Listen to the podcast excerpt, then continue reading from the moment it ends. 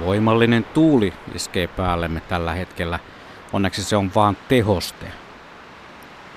Luonto-Suomen myrskyilta on juuri käynnistynyt ja me menemme tällaisissa tunnelmissa aina kello 20 saakka. Minä olen Juha Plumberi ja täällä studiossa on myös paikan päällä Minna Pyykkö, joka hetken kuluttua esittelee meidän vieraat. Muistutan tässä kohtaa noista yhteystiedoista. Perinteiseen tapaan lähetykseen voi osallistua soittamalla numero, numeroon 0203176600. Tarinoita myrskyistä, omia kokemuksia, ihan mitä tahansa aiheeseen liittyen voi meiltä kysyä tai voi tosiaan niitä tarinoita kertoa. Ja yle.fi kautta luonto, sieltä löytyy myös asiaan soveltuva homma. Siellä on, voi, sinne voi jättää omia tarinoita ihan kirjallisessa muodossakin. Kannattaa käydä katsomassa. Ja sitten myös Yle Luonnon Facebook, sieltä löytyy vastaavanlaiset kuviot. Me näitä jo jätettyjä tarinoita tulemme tässä lähetyksen aikana kertomaan. Minna. Joo, hyviä myrskytarinoita odotetaan ja tietenkin voi myös kysyä myrskystä. Täällä paikalla ovat asiantuntijoina meteorologit Ari-Juhani Punkka ja Jari Tuovinen Ilmatieteen laitokselta. Kun te kuuntelitte tätä äskeistä äänitettä, jonka Asko hauta on tammikuussa joitain vuosia sitten Villähteellä äänittänyt, niin pystyykö tästä arvioimaan, että, että kuinka kova tuuli on? Aika vaikea. Jos se tulisi kasvoille se tuuli, niin, niin siitä se, tu- vähän helpottuisi. Tämä 15-20 metriä oli kuulemma tämä. Mutta kuulehan tästä, että tuulee kovaa. Kuitenkin. Kyllä, mm. kyllä, ehdottomasti. Ja se varmaan tämän illan aikana huomataan, että, että vaikka puhutaan myrskytiedoista ja siitä, mitä niistä tiedetään, niin aika monelle myrskyyn liittyy niin kuin hyvin voimakkaita tuntemuksia myöskin tietenkin, jos sinne myrskyn keskelle on joutunut. Miten teidän omat myrskykokemukset? Onko ollut viime aikoina? Oletteko joutunut myrskyn, myrskyn keskelle tai, tai havainnoimaan? No omakohtaisesti taitaa olla toi kiirarajuilma 2017 se viimeisin. Mutta nyt on ollut vähän sen jälkeen niin kuin hiljaisempaa. Että tietysti työn puolesta tulee seurailtua nyt sitten kaikenlaista, mitä tapahtuu Suomessa, Euroopassa ja maailmalla, mutta omat kokemukset niin kiira viimeksi. Näin sanoi siis Ari Juhani Punkka ja miten Jari Tuovinen?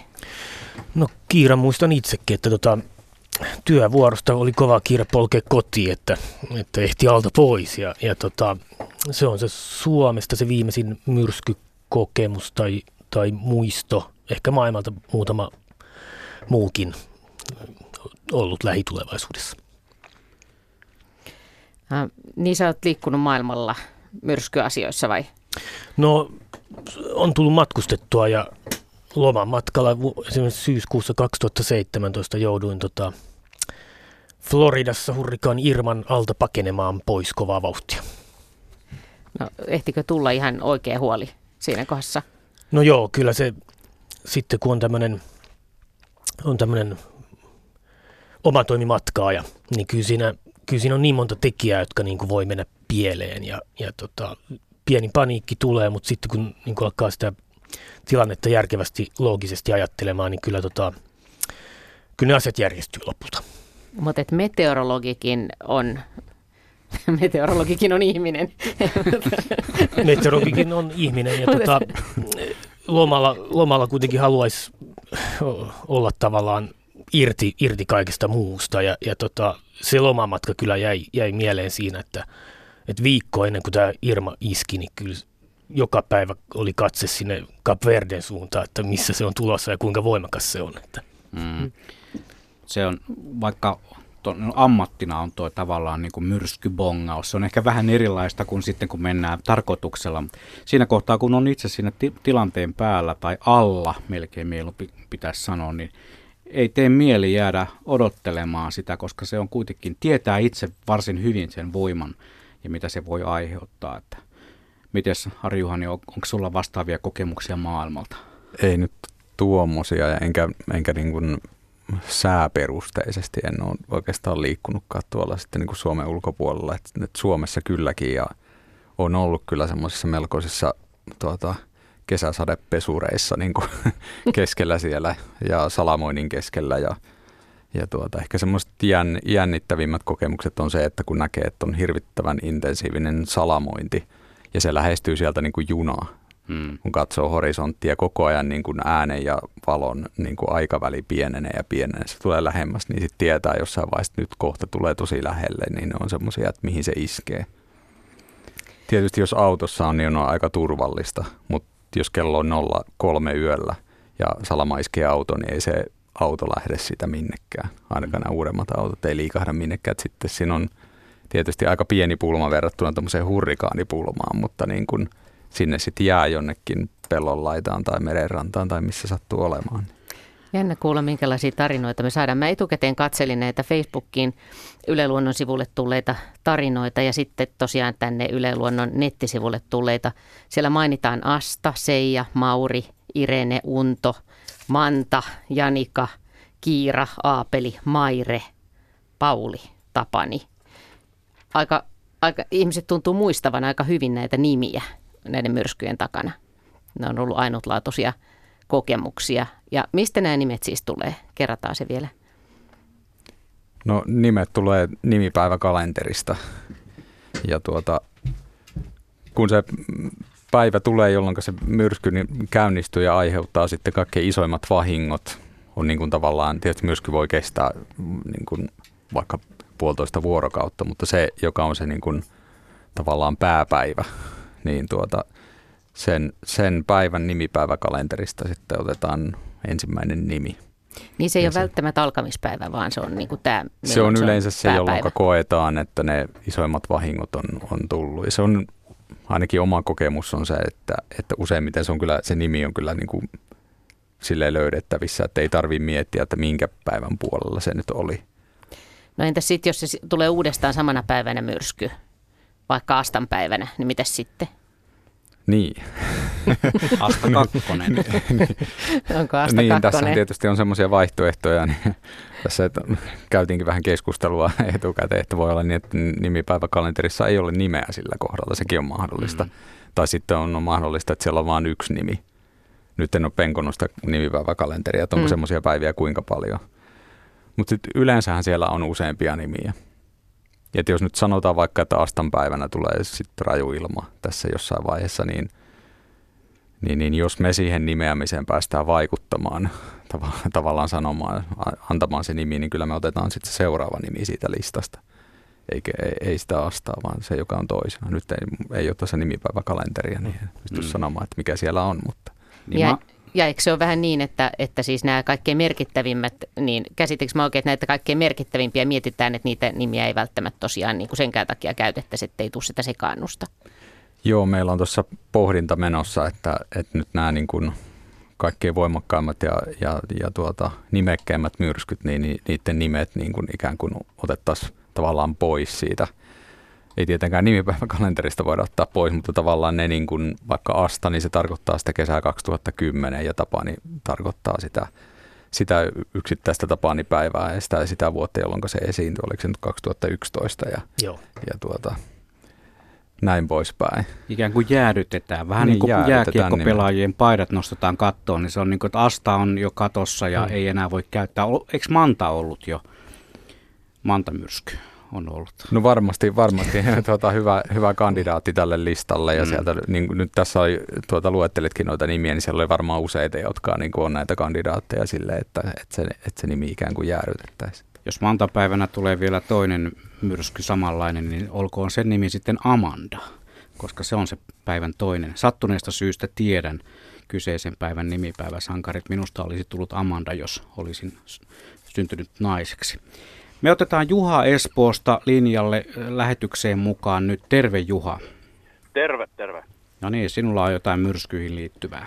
Joo, mä olisin näistä ukkosseteistä niin kysellyt, että on pannut merkille tämmöisen ilmiön, että salamointi on huomattavasti vähentynyt tässä viime vuosina ja, tai viime kesinä. Ja olen niin kuin miettinyt syitä sillä, että kun meillä on kuitenkin ollut näitä kaakkoisvirtauksia ja näitä, niin, niin silti ei vaan, ei vaan niin kuin oikein syty syty enää vanhaa mallia, että onko AIlla siihen joku teoria?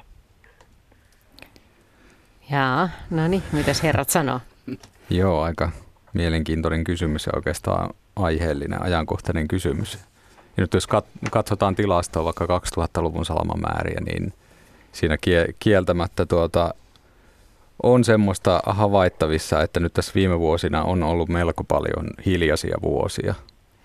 Sieltä löytyy kyllä, kyllä joukosta, joukosta semmoisia vähän piirteempiä yksittäisiä tapauksia, mutta tuota, jos katsotaan vuodesta 1998 lähtien, jolloin meillä on tämmöistä modernimman tason salamanpaikannustietoa, niin ne hiljaisimmat vuodet kyllä painottuu tänne loppupäähän.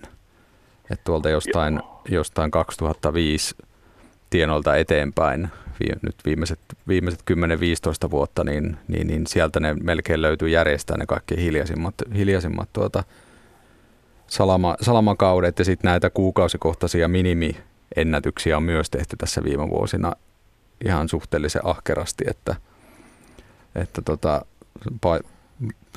tämä tota, väite niin kuin tilastojen valossa näyttää, näyttää, näyttää ihan niin kuin pitävän kyllä paikkaansa, että ei ainakaan niin ylöspäin olla menossa, mutta tietysti täytyy muistaa se, aina se ilmastollinen tarkastelu, että se ilmastollinen jakso on 30 vuotta, että sen yli pitäisi, pitäisi katsoa ja meillä niin tavallaan vähän sitä rataa vielä puuttuu, puuttuu että, että voi, voi ehkä vielä olla kyllä kyse, kyse siitäkin, että, että on kyseessä sattuma, mutta sitten voi olla tämmöinen joku ukkospilvien kehittymisen niin kuin ainesosiin liittyvä, liittyvä kehityskulku.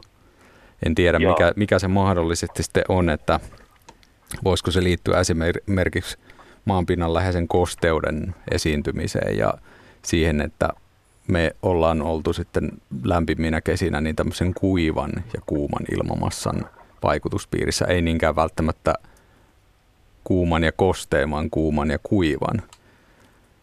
Kyllä. Ja silloin kun tämä, mennään tähän kuivaan suuntaan, niin tämä maanpinnan lähellä oleva kosteus on yksi erittäin oleellinen tekijä ukkospilvien synnyllä. Ja sitten jos sitä niukennetaan, niin se näkyy heti sitten ukkospilvien muodostumisessa ja niiden, niiden vo, voimakkuudessa. Että Tämä on nyt tämmöistä ääneen ajattelua ja spekulointia. Mm. En tiedä, mitä ajatuksia Jarille, Jarilla heräsi tähän näitä Joo. RAIT-tilastoissa sitten jotain samantapaista no, esimerkiksi? Tänne tullessa niin mä mietin just näitä 2010-luvun kesiä, että tota, itse on aika, aika samoilla linjoilla AIN kanssa, eli nämä lämpimät kesät on yleensä ollut hyvin kuivia sitten. Ja, ja tota, sitten jos on ollut tämmöistä viileämpää kesää, niin sitten tietenkään sehän ei välttämättä suosi niitä, sitä hyvin syvää konvektiota, joka sitten aiheuttaisi tämmöistä runsasta salamointia. Että tuosta nyt tilastosta nopeasti katsottuna, niin tässä viimeisen – viimeisen kymmenen vuoden aikana on, on oikeastaan vaan ollut kaksi selvästi, selvästi niin kuin yli keskiarvon olevaa kesää, missä salamointi on, on niin kuin ylittänyt tämän keskimääräisen arvo, joka on noin 100, 120 000 salamaa pitkä, pitkän ajan keskiarvo. Että tota, että tosiaan varmaan tosiaan se, se kosteus on yksi tärkeä tekijä, vaikka Suomi on täynnä järviä ja, ja, ja metsät on hyviä kosteuden lähteitä sitten kuitenkin, niin, niin tota, nämä Joo, kuivat, ky- niin, niin. Ky- kyllähän nämä niin puuttuu ihan, ihan totaalisesti, jos, jos unohdetaan nyt nämä ukkosmyrskyt ja nämä kovat tämmöiset setit, niin, niin kun ei ole niin kuin oikein näitä iltapäiväukkosiakaan enää, että hyvin harvassa tuntuu nekin olevan. Joo, kyllä, kyllähän se tietysti kaikki nuo verot, verottaa sitten, jos, jos rupeaa vähenemään niistä tuota kokonais, kokonaissalamamäärää. Ja, öö, muistan tässä vaan tämmöisiä tutkimuksia, mitä, mitä tuolla Rapakon takana on tehty, että et, et se, että kuinka paljon ilmakehä muodostuu sitä kosteutta tai, tai, tai kuinka paljon sitä esiintyy, niin riippuu aika paljon siitäkin, että mikä sen alustan tai maaperän tila on. Eli jos on hyvin kuivaa ollut, niin, niin, niin se maaperä on kuiva myös ja sieltä ei, ei sit sitä kosteutta siirry ilmakehään ja se voisi olla aika monena kesänä selittävä tekijä sille, että, että kosteudet on ollut niin alhaisia ja, ja tuota, sitä kautta sitten myös ukkoset on jäänyt, jäänyt niin vähin. Eli sille pitäisi saada käytännössä sille kasvillisuudelle ja, ja maaperälle sille pitäisi saada niin kuin kosteutta ja, ja kostutusta, että sitten pystyisi pystyisi olemaan suurempia kosteusmääriä ilmakehässä. Että.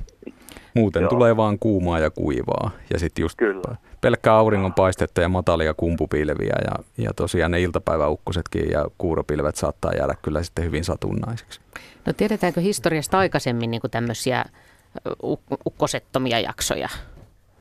No Tuo, tuo on myös erittäin mielenkiintoinen kysymys. Nyt meillä on, oliko 60-luvulta lähtien, niin löytyy tämmöistä sit toisenlaisella tekniikalla tuota, tehtyä salamatilastoa. Ja nyt nämä tämmöiset salamatilastoalhot, mitä näissä on nyt ollut tässä havaittavissa, niin mu- muistaakseni sieltä aikasarjasta ei löydy näin mittavia niin kuin pudotuksia alaspäin. Tuossa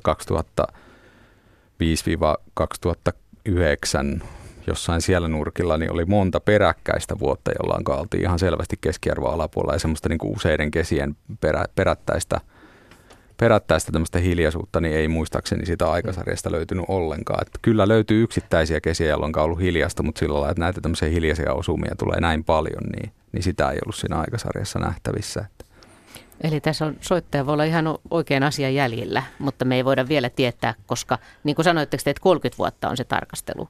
No, aika. Niin, mielellään jo, jos puhutaan ilmastosta, Joo. niin, niin mielellään se aikatarkasteluperspektiivi olisi sitten se 30 vuotta. Aika jännittävä juttu. Kiitoksia Juha, tämä oli hyvä pelin avaus ja tässä saatiin jo näiden ukkosten salamointien tiimoilta keskustelua aikaiseksi. Sehän on monen esimerkiksi tällaisen myrskypongarin ö, perusjuttu ja kesällä mielellään lähdetään silloin, kun tiedetään, että on tulossa jotakin, niin lähdetään johonkin sopivaan paikkaan kuvaamaan, katselemaan, ihmettelemään. Mutta aika moni on tuon saman asian kanssa tuskaillut viime kesinä, että ei ole ollut niitä hyviä ukkospäiviä. Viestejä kyllä valuu tuonne meidän kaikkiin näihin ko- kohteisiin, mitä äsken tuossa mainostin, niin esimerkiksi Facebookista katsoo, niin ihmiset luettelee näitä nimiä, mikä tässä on tullut. On Asta, on Seija, on Mauri ja sitten täällä on eräs Mia laittanut viestin, että Janika 15.11.2001 olin tuolloin sähköyhtiössä töissä. Ei varmaan tarvitse perustella, miksi on jäänyt ikuisesti mieleen. Kuvia ei kerinnyt ottamaan. Nämä hyviä nämä pienet tarinat. Tapanipäivän myrsky vuonna 2011 sähköt oli pois aamu kahdeksasta asti ja vasta yhdeksältä illalla saatiin sähköt takaisin. Toinen mieleen jäänyt oli raulimyrsky, joka kaateli meiltä neljä koivoa. Tarinoita tulee ja niitä otamme mielellään vastaan tämän lähetyksen ajan. Yle.fi kautta luonto, siellä on, sinne on mahdollisuus jättää omia tarinoitaan tai laittaa vaikka kuviakin tulemaan, jos sattuu olemaan hyviä myrsky sellaisia. 0203 17600 on puhelinnumero ja tosiaan nuo äsken mainitut paikat, niihin voi käydä laittamassa viestejä. Me luetaan tässä lähetyksen aikana niitä, Minna. Joo, mä, tuolla Lustossa Suomen metsämuseossa on parhaillaan käynnissä ja esillä vielä myrskyaiheinen näyttely ja sen yhteydessä on kerätty myöskin suomalaisilta myrskytarinoita ja tässä on esimerkiksi yksi aika jännittävä. 2002 Untomyrskyn kourissa on, ää, on kirjoitta, kirjoittanut näin, että silloin repesi tai räjähti tai sanoja ei löytynyt, oltiin keskellä jotain ennen kokematonta. Salama meren keskellä meteli oli kormia huumaava, jylinää, kohinaa, kaikkialla kaatuilevien puiden ryskettä, kun isot puut repeytyivät juurineen maasta. Katsoimme näkyä kauhistuneena ja äimistyneinä. Nyt meni pihakoivu, sai äiti parkaistua. Lopulta ei enää nähnyt ulos joka suunnasta syöksyvä vesi, katkeileet puut ja ikkunaa vasten paiskautuneet oksat peittivät näkyvyyden, niin kuin olisimme olleet pesukoneessa, eikä se ollut hieno pesuohjelma. Isä oli saunassa toivottavasti ja äiti ja minä kyyristelimme takan muurin vieressä. Kuvittelin sen olevan turvallisin paikka, jos katto lähtisi. Pelkäsinkö? Kyllä pelkäsin, mutta tunne oli outo, passiivinen. Jälkeenpäin sanoin jollekin, että olin pelon tuolla puolen. Pelkoon sekoittui ällistystä, kokemus ei oikein linkittynyt mihinkään aikaisempaan. Myrskyn muistan yksityiskohtia myöten kuulen vieläkin kaatuvien puiden ryskeen ja haistan tuoreen rikkoutuneen puun tuoksun. Siinä on aika hyvin kuvattu myöskin niin kuin tuota ääntä ja jopa siis tätä tuoksua ja sitä tunnelmaa. Ja toi kuvaus on musta hyvä, että ei linkittynyt mihinkään aiempaan, että se on niin kuin täysin uusi kokemus. Mm. Ja, ja se pesukoneessa oleminen kuulosti just, just niin kuin sellaiselta, mitä voisi kuvitella, että kun on sopivassa paikassa. Se, niin sekin vielä, joo.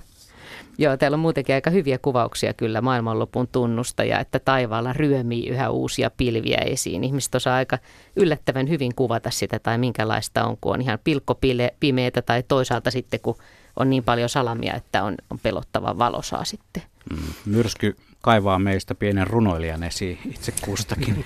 Otetaan seuraava soittaja mukaan lähetykseen. Hän, hän soittaa Lahdesta ja hän on Pekka. Terve Pekka. No terve, terve. No niin, ole hyvä.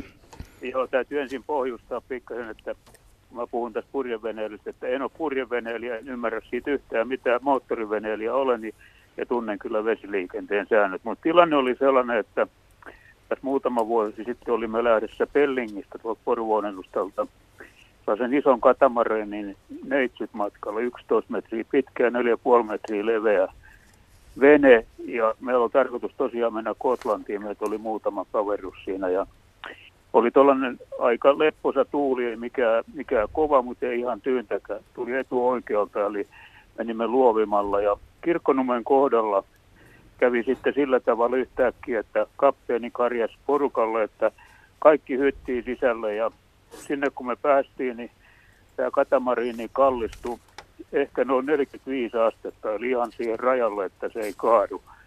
kaadu ja tota, samassa masto teki sellaisen piiskan sivelluksen ja 16-metrinen masto meni kolmesta kohti poikki, että rysähti ja kappaleet putosi osittain siihen kannelle ja osa meni veteen ja siinä oli sitten äkkiä tehtävä ratkaisu ja puukolla köydet poikki. Mutta se, että mikä tämän aiheutti, mä kerkisin itse näkemään sellaisen niin mustan vesipatsaan siinä veden pinnassa – ja se oli ihan muutamassa sekunnin ohi, kun se rojahti ja sitten kaikki oli taas rauhallista. Uh, melkoinen tarina. Oh. Onneksi meillä on asiantuntijat. Mikä tämän aiheutti? No ensimmäisenä kyllä tuli mieleen, että jos, jos tästä tosiaan oli vain pari vuotta aikaa, niin olisiko tämä ollut se kiira, kiirapäivä elokuu 12. päivä 2017? Ei ollut, ei ollut se, että oli aikaisemmin kyllä. Että okay. muistella. Joo, nyt mä muistan, koska nuorimmaisen lapsen lapseni kastepäivä oli sama päivä ja kuusi vuotta sitten. Eli nyt tulee kesällä seitsemän vuotta siitä tapahtumasta. Mm-hmm. Se oli, se oli, mä olen ollut vesillä tosi paljon ja tosi pahoissa keleissä moottoriveneellä, mutta tämä oli niin järkyttävä kokemus mulle, että, että tota, mä sitä pohdin pitkän aikaa, että tapahtuuko näitä kuinka usein, vai oliko tämä sitten joku erityinen sattuma vaan, että se sattui juuri meidän kohdalla, mutta se meidän reissu loppui siihen, että apumoottoreiden kanssa ajettiin yhden saaren kupeelle, oltiin yö siellä ja pohdittiin sitten, että mitä tehdään. Niin, oliko tässä tilanteessa ukkosta tai, tai tuota ei, rankkaa sadetta? Ei. ei. Oliko ei, se niin kuin auringon, auringonpaistetta tai niin kuin poutasäätä koko ajan? Se oli poutasäätä ja keli oli, oli niin tämän kipparin mukaan niin melkein paras mahdollinen lähteä tuollaiselle vaellukselle veneen kanssa. Ja, ja, ja tota, se, se, tuli niin puskasta kyllä, että kippari, jolla on erittäin hyvä kokemus, niin hän tietysti näki, että mitä on tulossa ja komenti kaikki sisälle ja, ja siinä sitten säästyttiin ainakin henkilövahingolta, mutta materiaalivahinkoja tuli kyllä paljon. Miten tuo tapahtumapaikka vielä kiinnostaa se, että oliko siinä manner miten, tai, tai niin kuin maa-alue miten lähi, lähellä vai olitteko? Joo, ei, ei oltu kovin kaukana mantereesta. Mä nyt en ihan tarkkaan muista sitä reittiä, mutta Kirkkonummen kohdalla kuulemma oltiin silloin, kun se merkattiin vielä sitten logiin se paikka ja, ja se käytiin se, se masto ja purje, sinne meni, meni iso purjekki mukana, niin naaraamassa sitten seuraavana kesänä sieltä se meni kolme, yli 30 syvyyteen sillä kohti.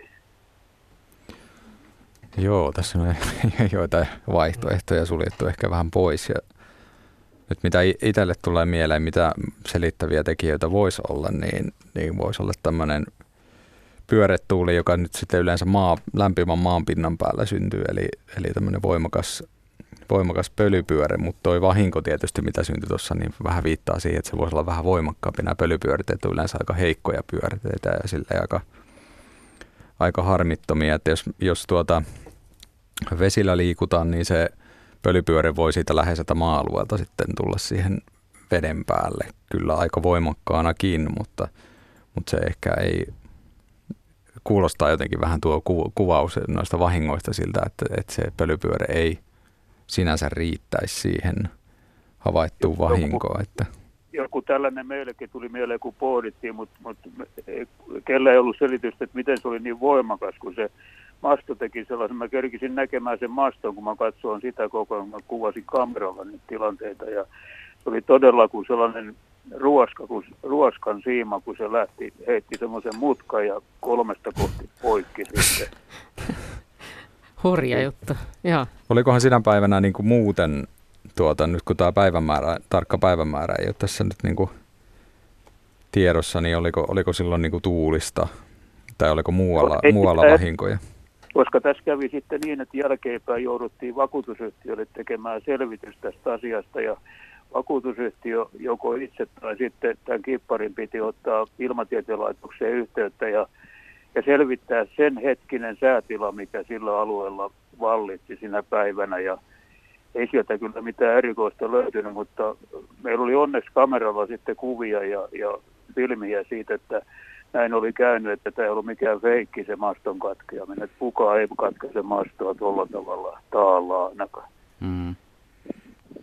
Joo, toinen mikä tuli mieleen niin on tämmöinen tuota, sateettoman kylmän rintama yli, ylitys. Eli semmoisissa yleensä, tai, tai siis voi käydä niin, että kun kylmä rintama ylittää, niin siinä tulee hetkellisesti hyvin hyvin voimakas tuuli ja puuskanen tuuli, mutta se on yleensä sitten niin, että se ei todellakaan kohdistu mihinkään pieneen – pienelle alueelle, vaan se on laaja semmoinen rintama, joka etenee.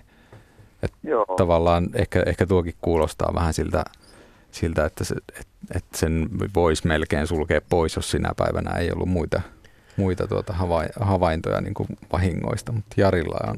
Joo, tämä on siis hyvin mielenkiintoinen esimerkki. Vähän siinä jotakin tuttua on, että tota, siis itse muistan tämmöisen tapauksen työvuorossa – illalla Kumpulassa nähneeni tai todistaneeni. Eli, eli tota, siinä oli semmoinen tilanne, että Itämerta pitkin pohjoiseen liikkui tämmöinen voimakas ukkosalue, niin kuin tämmöinen laaja-alainen ukkosalue.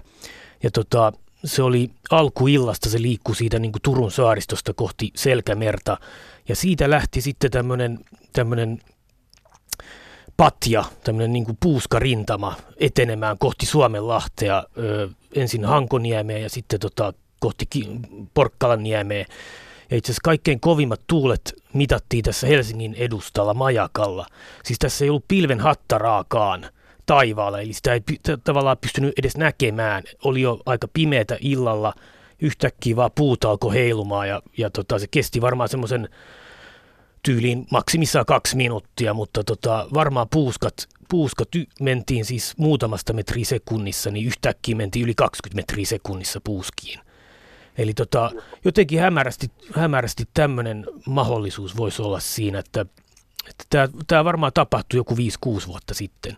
Näitä on tietenkin voinut olla useampiakin vielä, vielä tämän jälkeen, mutta tämmöinen voimakas ukkosalue, joka sitten saattaa jopa satojen kilometrien päässä aiheuttaa itse asiassa ne kaikkein voimakkaimmat tuulet.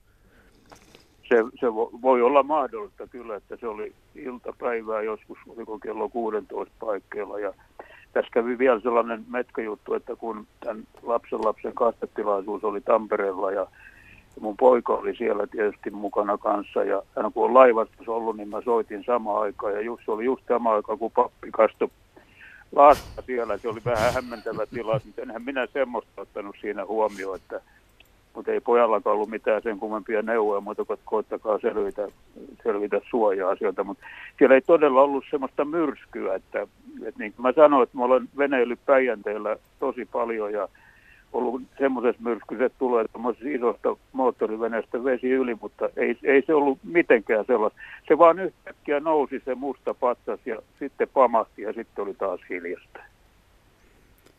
Tämä on varmaan aika järkyttävä kokemus niin kuin noin, noin yllättäen. On se, kun mä voin kuvitella, että purjeveneilijät kokee paljon enemmän mitä moottoriveneillä, niin niin vaikka mä luulin, että pystyi vesillä olemaan ihan rauhallinen, mutta kyllä se oli sellainen tilanne, että sitä tuli mietittyä jälkeenpäin monta kertaa, että entäpä jos. Mm, mm. Et voiko näin käydä uudestaan? Onko tämä tavallista, että, että on niin kuin, näinkin voimakkaita ilmiöitä, että välttämättä niin kuin ilmatieteen laitoksella ei ole tietoakaan niistä?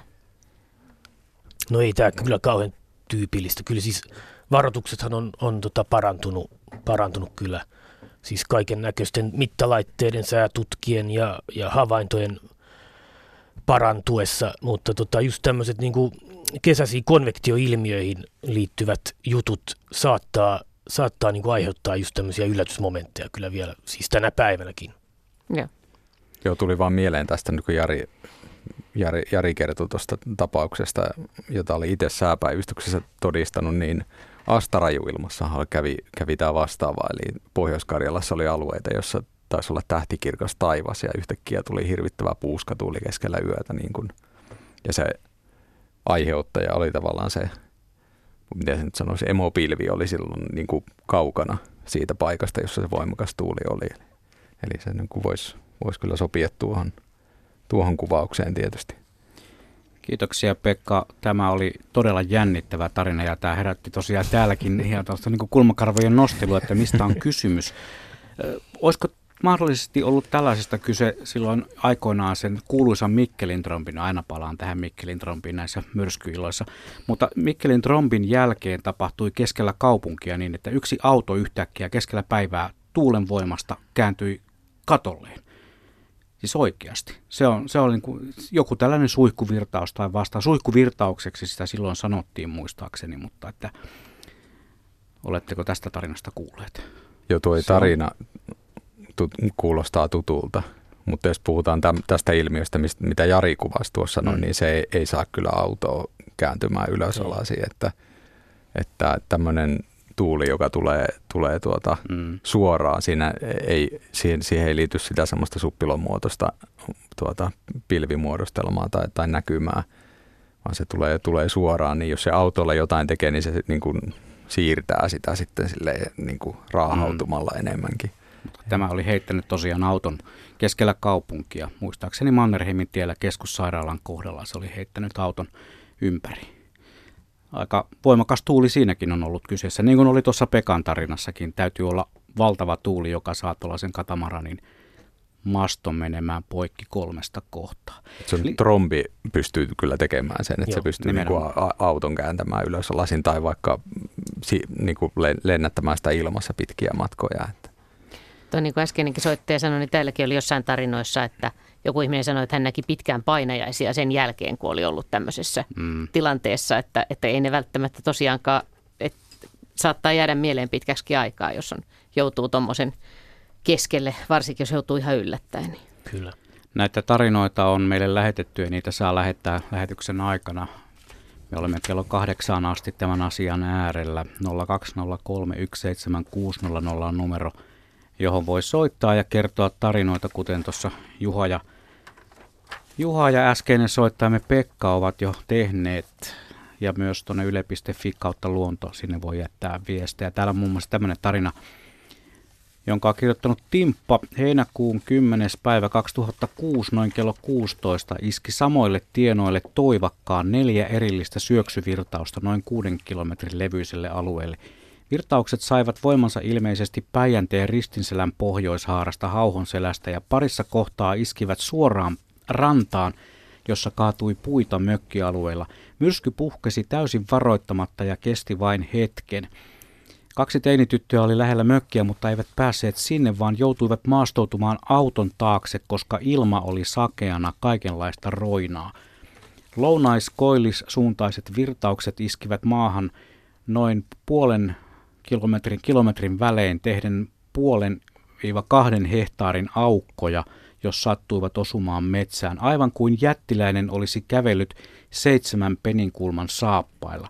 Yksi virtaus kulki kalasääsken pesän yli, mutta niin pesä kuin poikasetkin säästyivät. Tällaisen viesti lähetti meille Timppa. Tunnetteko myrskyn? Niin se oli 10. 10. heinäkuuta 2006.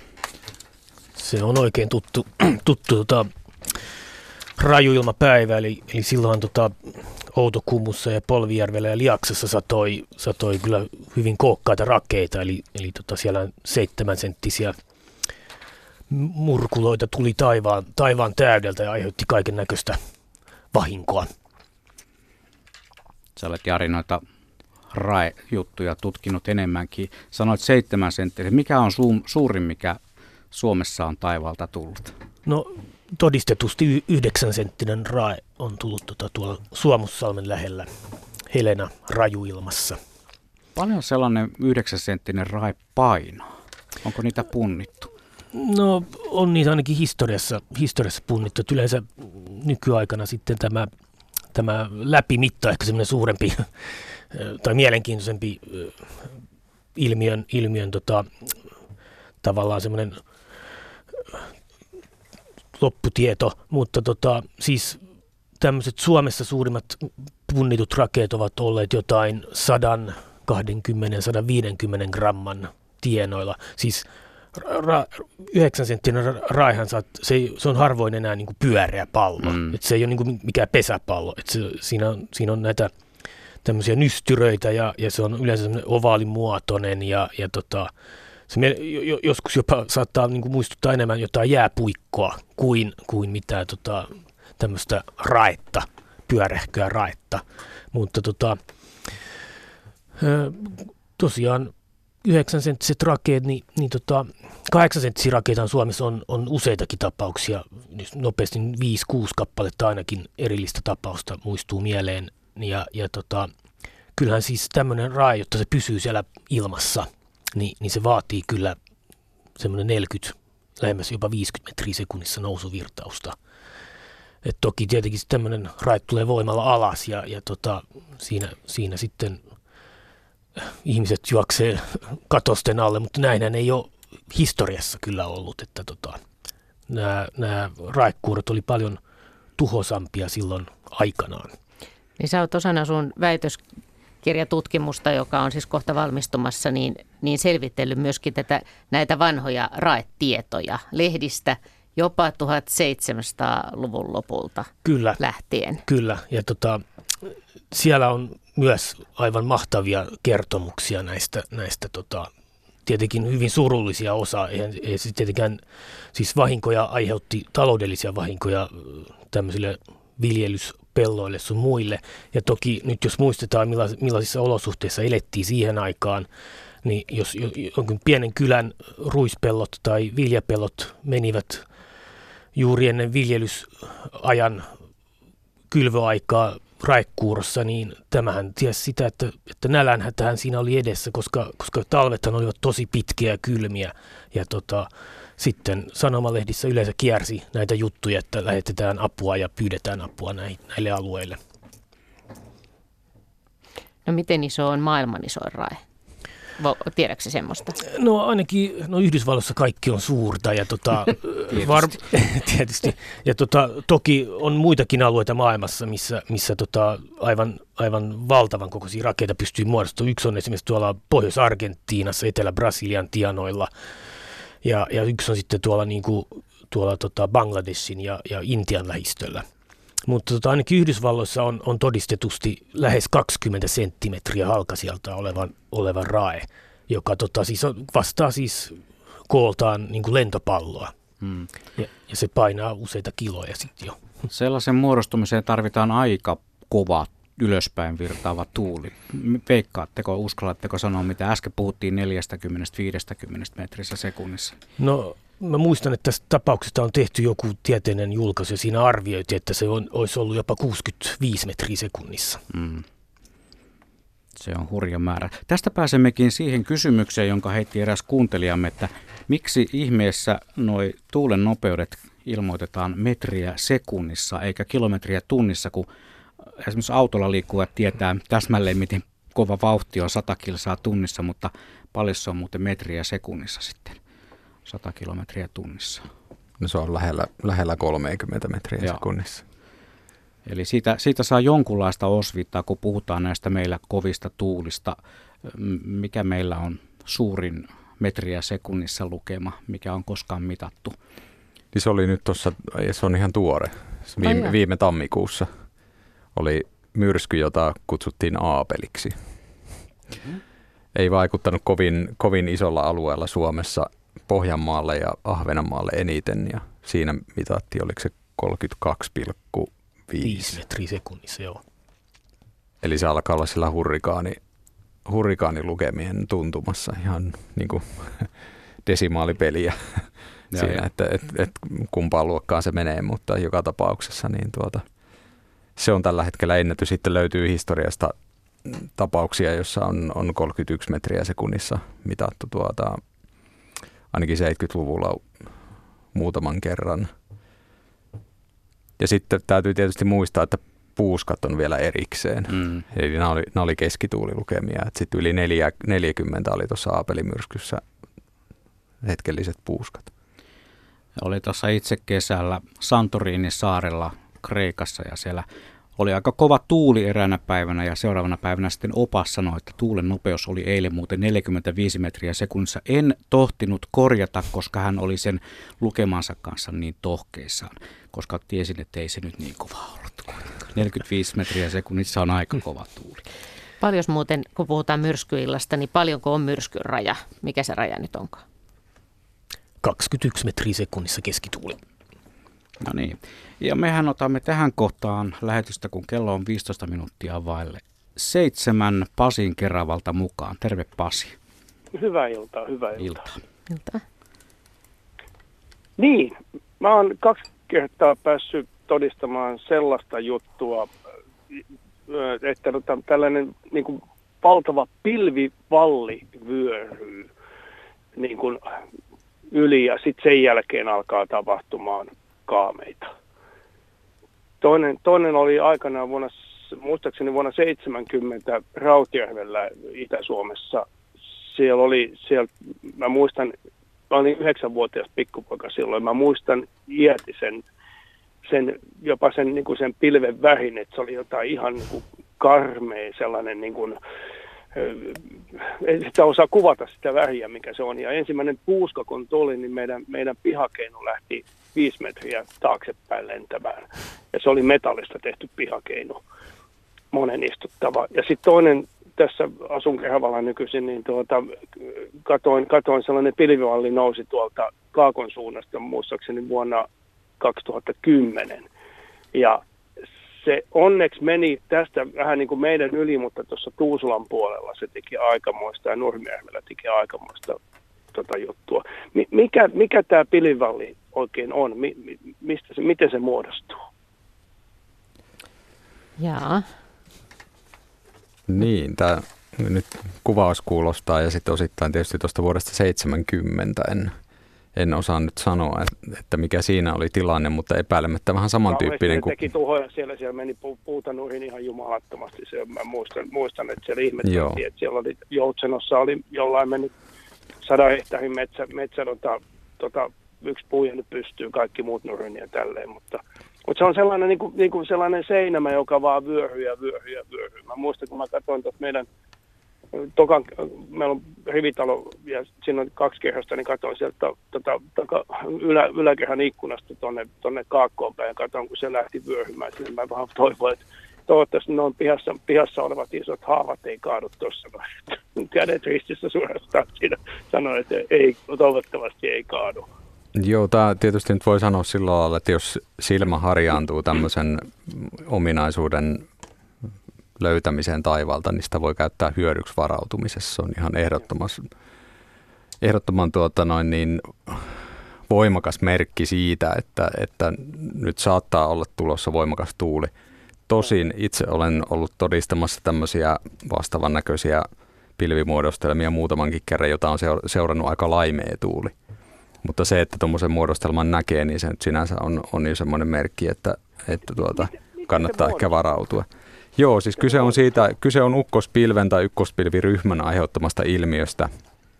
Eli tämmöinen voimakas ukkospilvi tai ukkospilvirykelmä ää, pudottaa sisuksistaan maanpinnalle erittäin suuria määriä kylmää ilmaa, viileitä ilmaa, sadevettäkin tulee siinä mukana tietysti suuria määriä. Ja tämä kylmä ilmahan ei voi imeytyä suinkaan maanpinnan sisään, vaan se rupeaa leviämään tämmöisenä ikään kuin Jari puhui tuossa, mainitsi sanan patia. sitä, joo, se sitä, näytti paksulta patjalta, joka tuli. joo, joo, se, Joo. joo, se itse asiassa ukkospilvi kasaa kylmää ilmaa alleen tämmöiseksi patiaksi ja nyt sitten tämän patian reunoissa, kun se patia leviää maanpinnalla puuskasena tuulena, niin sen reunamille syntyy tämä pilvivalli, eli se on siinä kohdassa, missä tämä kylmä ilma ja sitten sen ukkospilven ympärillä oleva sit huomattavasti lämpimämpi ilma vuorovaikuttaa keskenään.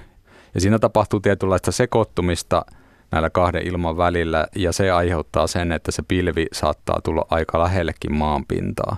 Eli siinä pilvipisaroita tiivistyy Joo. sitten jo melkein hyvä, ettei puuitte latvojen tasalla, mutta, mutta se on ukkospilven aiheuttama ilmiö ja seurausta sitten vuorovaikutuksesta vai, vaikutuksesta siihen ympäröivään lämpimään, ehkä vielä helteiseenkin ilmaan, joka, joka siinä Joo, on. silloin hellepäivät molemmissa, Joo, ja- helteitä. Näissä tapauksissa, jolloin tapahtuu noita juttuja, mitä kuvasit tuossa, että noita tuommoisia vahinkoja, niin se yleensä tämä pilvivalli tulee todella nopeasti. Eli Joo, on, se, se, niinku, tu- se, kun mä katsoin ikkunasta, se vaan tulee ja tulee, se niinku vyöryy sieltä ihan niinku valtavaa Kyllä. kyytiä. Se oli, Ja ihan, se- se... oli ihan uskomatonta katsoa, että nyt se tulee. joo, ja tällä on nimikin, ja se sanoitkin tuossa, se on vyörypilvi.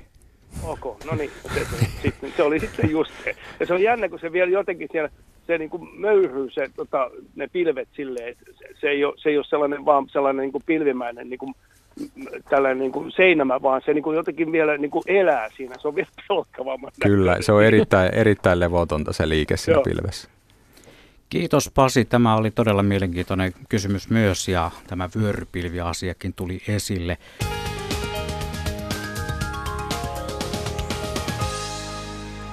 Myrskyilta se vaan jatkuu ja jatkuu ja jatkuu. Siellähän luvattiin jopa myrskyisiä lukemia tuleville päiville, tai ainakin ennusteltiin, tuumoiltiin. Miltä se kuulosti meteorologeista? Oikein hyvälle, oikein hyvälle. Niin tehän olette te- ollut tekemässä myöskin näitä merisäätiedotuksia, joka äsken kuultiin. Ja itse asiassa Ari Juhani, sulla on yövuoro tässä edessä ensi Mm. yönä, että pääset perehtymään tarkemminkin näihin Kyllä, tuleviin, kyllä. tuleviin ennusteisiin. Joo. Meille saa lähettää tosiaan myrskyiltaa varten näitä tarinoita ja kohta puoleen tulee uutiset, mutta sen jälkeen jatketaan myrskyiltaa vielä seuraavan, seuraavan tunnin ajan. Täällä on aika hienoja tarinoita tullut Facebookia Yle Luonnon sivuille. Esimerkiksi Astamyrskystä on hyvä kuvaus, että näin ikkunasta, kun telttamme lensi ilmassa, virvelit ja aurinkovarjo pyöri kuin tivoli. Siinä oli aurinkokennovalot nimittäin. Ja sitten tota, täällä Tapanista myrskystä on tämmöinen kuvaus. Noustiin Vantaalla potkurikoneella kohti Kajaania, olipahan nousukiito siinä tuulessa. Ja Tapanin päivän myrskyyönä vaimo sanoi, että menepä katolle katsomaan, pysyykö peltikatto kiinni, arvatkaapa meninkö. Täällä on myös hyvä tarina. Oltiin noin 10 vuotta sitten Mato-ongella Lappajärvellä. Vede, vene oli vedetty ka- rantakaislikkoon ja kahlailtiin rantaa pitkin. Ilma oli mitä hienoin hellepäivä. Yhtäkkiä tuli valtava tuulenpuuska nostaen siimat kohoineen vedestä ja irrottaen veneen rannasta. Tilanne oli hetkessä ohi, jonka jälkeen järvelle jatkoi pyörren nostaen korkean vesipatsaan. Tämäkin on varmaan sellainen kokemus, joka jää mieleen, varsinkin jos paikalla on pienempiä henkilöitä, niin ne kyllä muistelee pitkään näitä. Kyllä. No toi tuommoinen yllätyksellisyys Mm. on varmaan se, että ei, ei, ei, ei kaikkea voi, ei voi ennakoida. Täällä muuten hei, täällä palataan tähän Mik- Mikkelin autonkääntö hommaan, niin nyt ei puhuta siitä, että joku olisi ottanut luvattomasti auton käyttöön. Äh, tarkka päivämäärä oli 18.6.1999.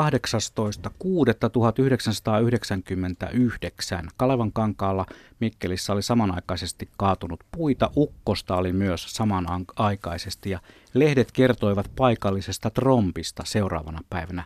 Näin meille viestitti Mikkelistä Tapio Rautiainen. Tämä oli hyvä täsmennys. Nämä on, ihmisillä on nämä asiat tarkasti tiedossa.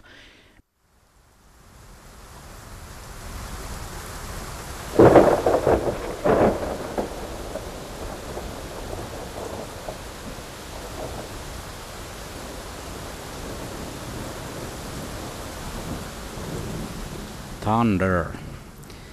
Se on ystävät sillä tavalla, että Luonto Suomen myrskyilta jatkuu kello 20 saakka tämän tehosteen vauhdittamana, ryydittämänä. Ja tosiaan meille voi, lai- voi laittaa viestejä, meille voi soittaa. Puhutaan myrskyistä kaikesta mitä niihin liittyy. Kokemuksia, tarinoita, hienoja juttuja on jo tullut ja niitä me mielellään otamme myös tähän lähetykseen lisää. Minä olen Juha Plumberg ja täällä studiossa on myös Minna Pyykkö ja sitten meidän asiantuntijat tietysti meteorologit Ari-Juhani Punkka ja Jari Tuovinen Ilmatieteen laitokselta. Tämä on teille tietysti tuttu ääni. Tämä on meille kaikille suomalaisille varmaan tuttu ääni.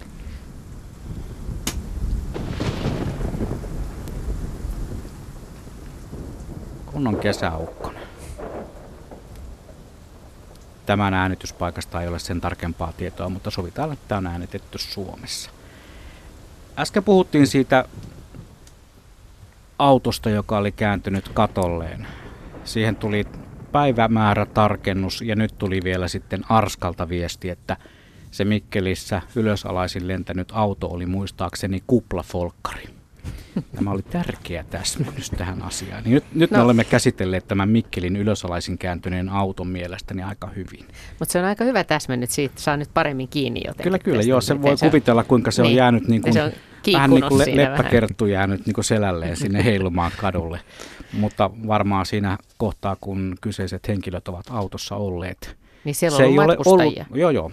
Se ei ole ollut ihan yhtä miellyttävä kuin se leppäkerttu jossakin sattuneesta syystä selälleen kääntyneen. Näin on, ja tietenkin se, että jälkikäteen näitä on, on hyvä muistella näitä tarinoita, varsinkin jos ei kenellekään ole mitään sattunut siinä, mutta, mutta siinä hetkessä, kun on siinä tilanteessa, niin, niin onhan se aika hurjaa. Täällä on esimerkiksi Unto 2000 kaksi noin 120 puuta Nurin leirikeskuksen pihamalta osa rakennusten päällä. Yli 60 rippikoululaista jatkoivat urhollisesti leiriä, vaikka sähköt oli poissa jotain neljä vuorokautta. Kukaan ei vahingoittunut. Tämmöinen tarina esimerkiksi tullut tänne meidän myrskytarinoihin. Tai sitten tota, joo. Joo, mutta niitä voisi laittaa lisääkin Yle Luonnon mm, nettisivuille ja sitten voi laittaa Facebookin kautta myöskin. Joo, ja sitten sit sähköpostiin. Sähköpo- ja sitten voi soittaa. Ja sitten voi soittaa. Ja sitten voi lähettää WhatsAppin kautta. Tämä on mennyt ihan mahdottomaksi, kun on näitä niin. välineitä, mutta sitä kautta tulee sitten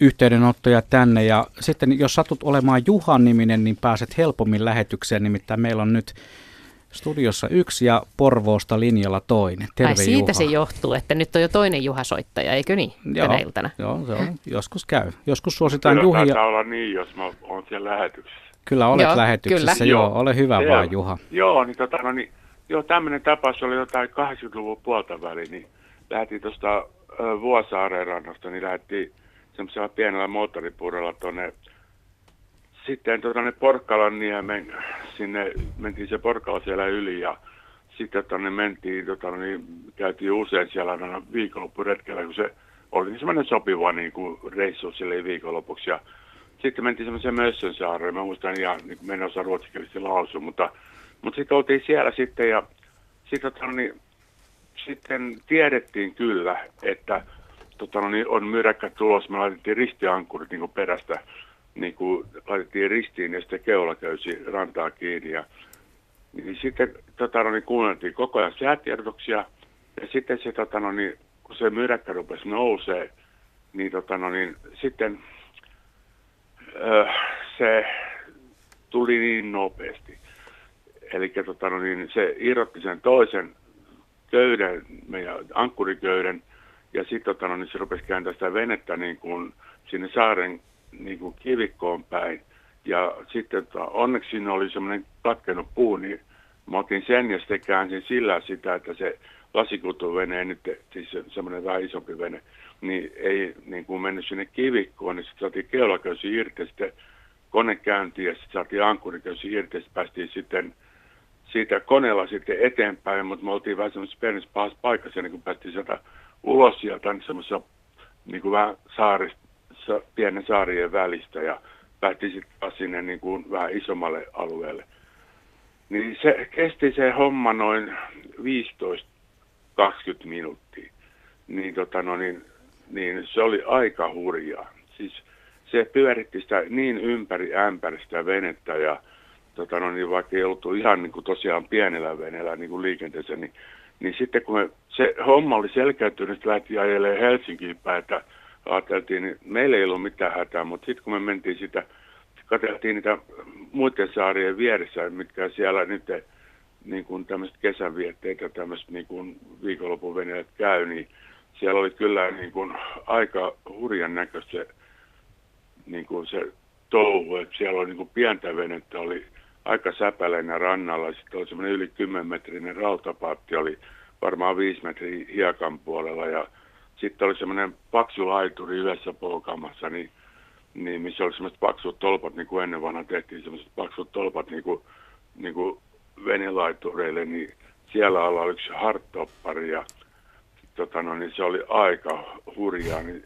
sitten tota, no, niin, niin, pari päivää sitten eteenpäin niin Helsingin Sanomissa oli, että se, että se, se 15-20 minuutin myräkkä, niin siinä hajosi siellä päin niin yli sata venettä.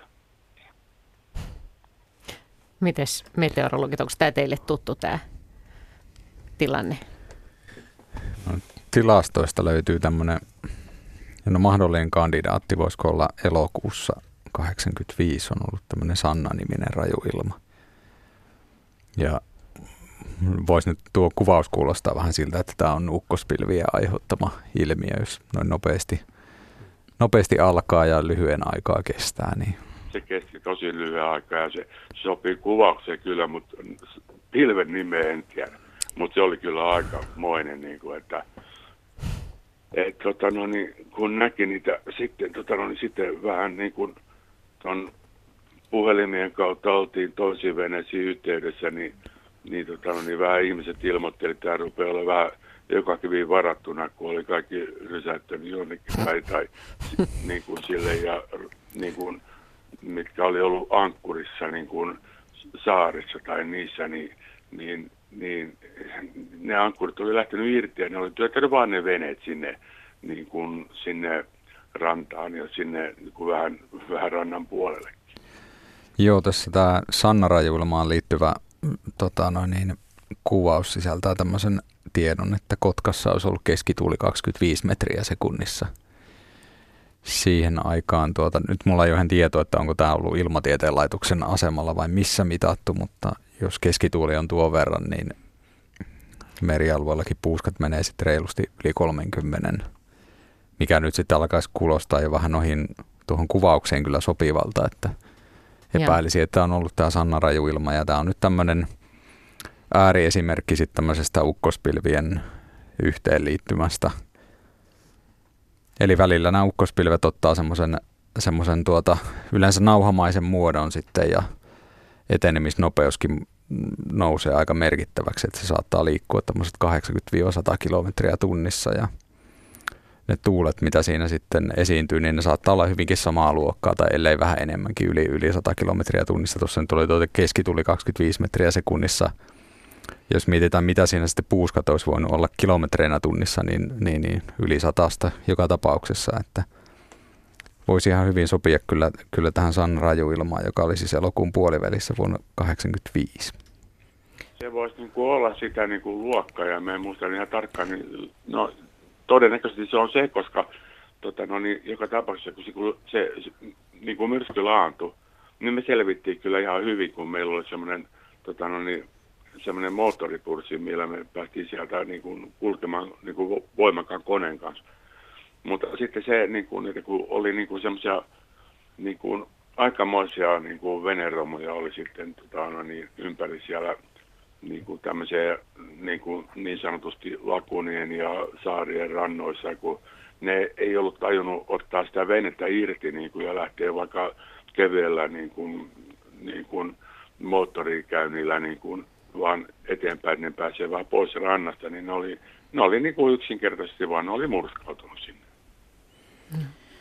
Kuulostaa aika hurjalta. Kiitoksia Kaima. Tämä oli myös yksi niistä hienoista tarinoista, joita tähän lähetykseen on saatu ja varmaan tullaan saamaan vielä lisää. Meillä on jo valmiina tuossa seuraava soittajakin. Hän on Kaisa. Otetaan saman tien mukaan ja Kaisa soittaa Limingasta.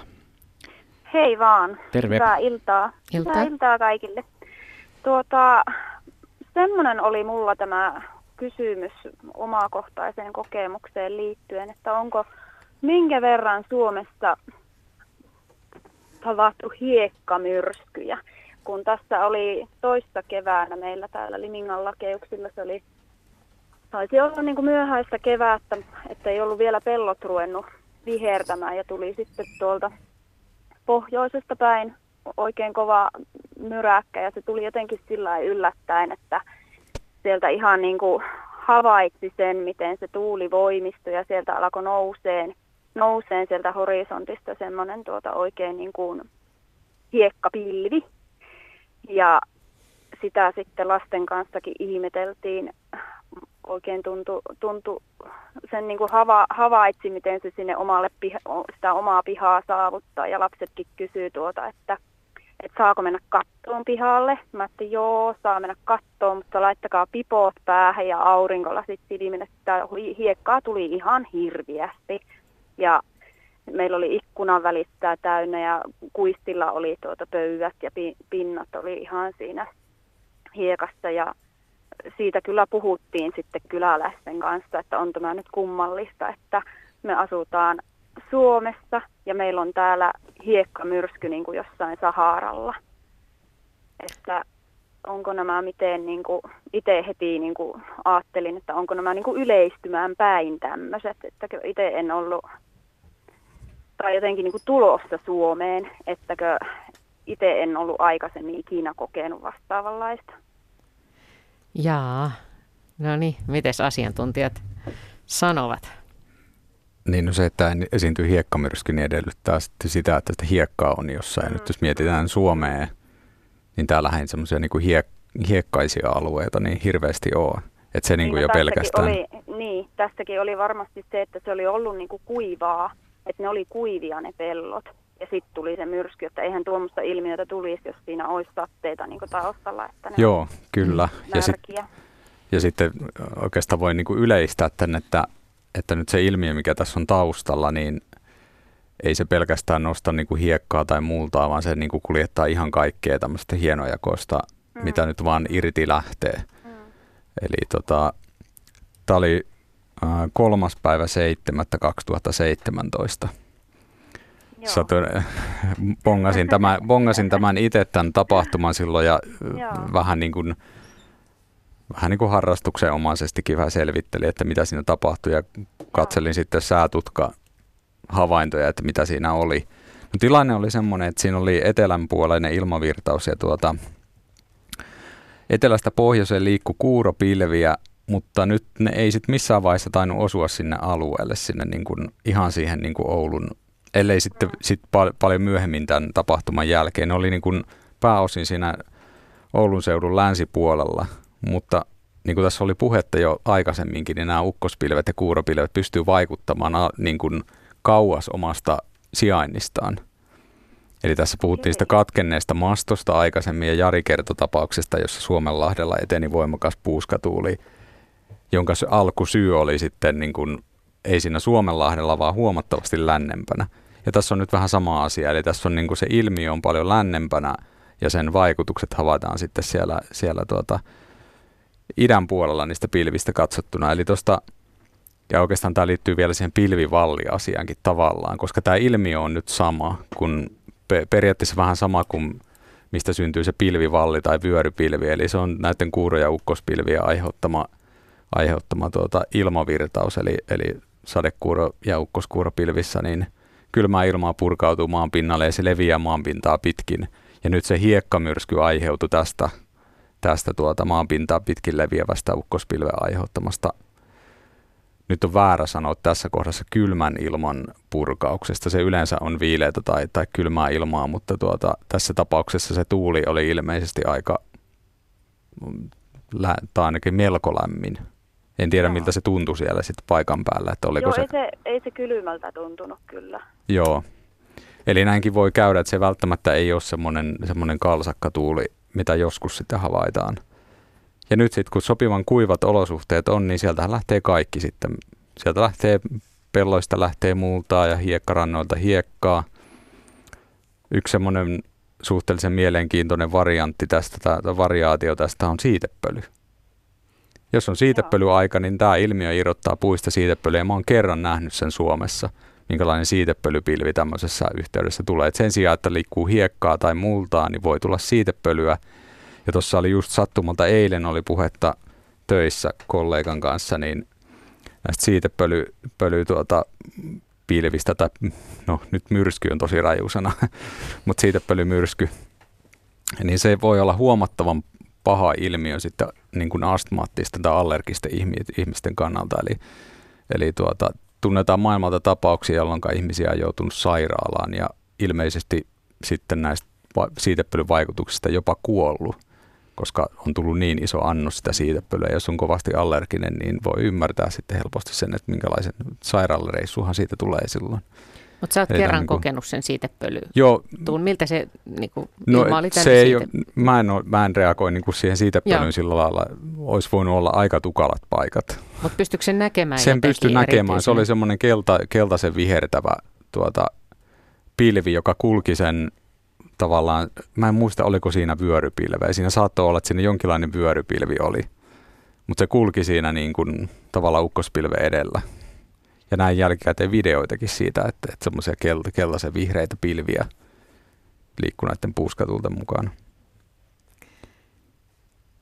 Joo, mäkin itse asiassa kuvasin silloin tuota, tätä, tätä hi- hiekkamyrskyä ja sitä tuota, viime tai niin kuin tänä vuonnakin sitten Facebook sopivasti muistutteli sitä sitten, että tämmöinen on ollut.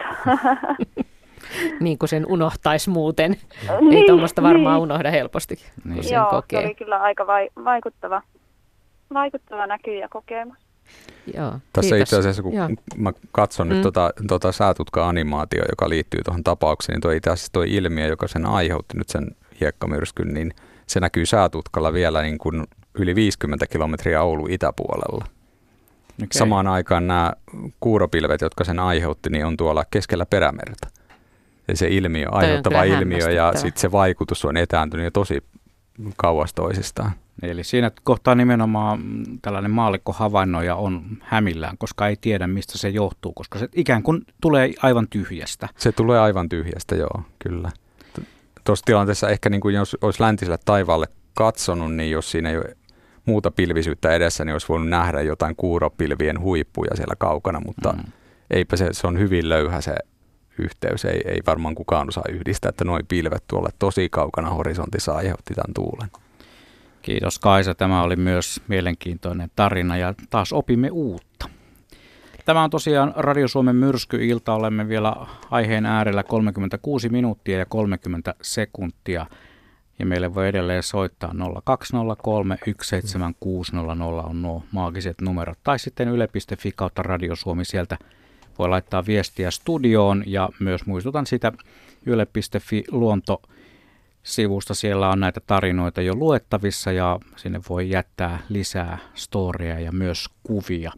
Eräs kuuntelija muistuttaa siitä vuoden 2010 8.8. tapahtuneesta Porissa tapahtuneesta syöksyvirtaushommasta. Sehän oli aikamoinen, aikamoisia tuhoja aiheutti siellä Porisfere konsertissa jopa yksi ihminen kuoli ja useita joutui silloin sairaalaan. Minkälaisesta tapauksesta silloin oli kysymys?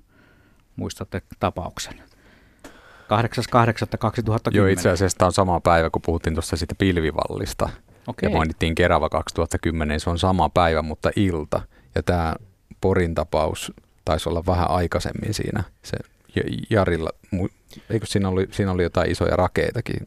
Joo, siinä siis tota, Tampereen länsipuolella oli, oli sitten näitä, tai oikeastaan lounaispuolella, niin tota, kehittyi hyvin, hyvin voimakkaita raekuureja ja tosiaan niitä 7-8 senttisiä rakeita. Ja, niin tota, tämä tilanne vaan, tai siis tämä koko vuorokausi ilmeisesti niin on ollut hyvin, hyvinkin energeettinen, eli, eli tota, siellä on eri puolilla maata tapahtunut erilaisia ilmiöitä. On tullut rakeita, on tullut voimakkaita syöksyvirtauksia ja niin poispäin. Miten helppo tämmöinen on yleensä nähdä etukäteen, esimerkiksi jos on tämmöinen poikkeuksellinen päivä? Kysy, teiltähän kysytään varmaan paljon niin kuin etukäteen, että m- miten suuri riski on tai mitä tulee olemaan.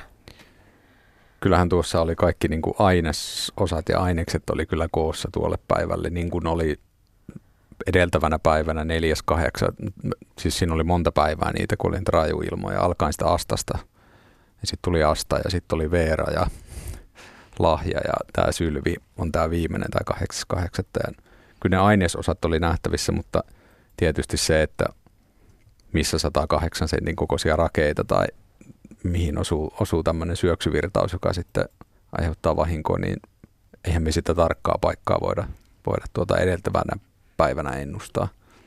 Et sitten kun esimerkiksi säätutkalla alkaa jotain näkyä, niin sitten pystytään tavallaan sen alueen, joka me ollaan asetettu varoitusalueeksi, niin voidaan sieltä erotella sitten pienempiä alueita ja kertoa, että seuraavan tunnin aikana vaikka tällä pienellä alueella niin voi sataa isoja rakeita. Minkälaiset asiat yleensä on vaikeimpia ennustaa tai en, siis ennakoida? No tietysti tuo niin kuin alueellinen jakauma, että miten se, miten se tilanne kehittyy, niin se tietysti on, on melko haastavaa ja sitten myös usein saattaa olla aika vaikeaa niin kuin ennustaa se, että minkälaiseen muotoon ne asettuu. Välillä ne on sillä ihan niin kuin oltaisiin jollain pensselillä roiskastu Suomen kartalle, että ne on ihan siellä täällä niin kuin sirpaleisena ja välillä syntyy sitten semmoisia massiivisia yhtenäisiä alueita. Mutta jos siellä on vaikka nauha mainen muodostelma, niin että missä, että et onko se niin pohjois-eteläsuuntainen vai onko se kaakosta luoteeseen ja näin, niin ne voi olla välillä aika, aika vaikeita. Joo. Paljon tulee viestejä, me olemme jo käsitelleet tämän asian, mutta otetaan kertauksen vuoksi, koska se on niin sanotusti opintojen äiti, sanovat. Pata Arska kysyy ja joku muukin kysyy tätä, että mikä on Suomessa suurin mitattu tuulen nopeus. Hän käyttää esimerkkinä Jaakko, Tepan, ja, Jaakko Tepon tyyliä niin kova tuuli, että porakaivot kaatuu ja varikset kävelee ojanpohjia pitkin. Eli pa- kerrataanpa vielä. Paljonko se voi meillä puhaltaa kovimmilla, tai on puhaltanut? Niin se oli, se mainittiin se Aapelimyrskyn tuuli 32,5 tuossa, eli se oli tam, tammikuun toinen päivä, kun se oli ihan vuoden, vuoden ihan vuoden alussa. Niin. Nyt tänä vuonna. Mutta tietysti nyt sitten, en tiedä, muistatko Jari näitä tunturituulimittauksia, siellä on nyt huomattavasti kovempia tuulia vielä, että et tavallaan se on vähän oma asiansa, kun noustaan niin kuin maan mm. pinnalta mm. joku tunturihuipulla. Muistaakseni ainakin 53 metriä sekunnissa olisi mitattu tunturihuipulla.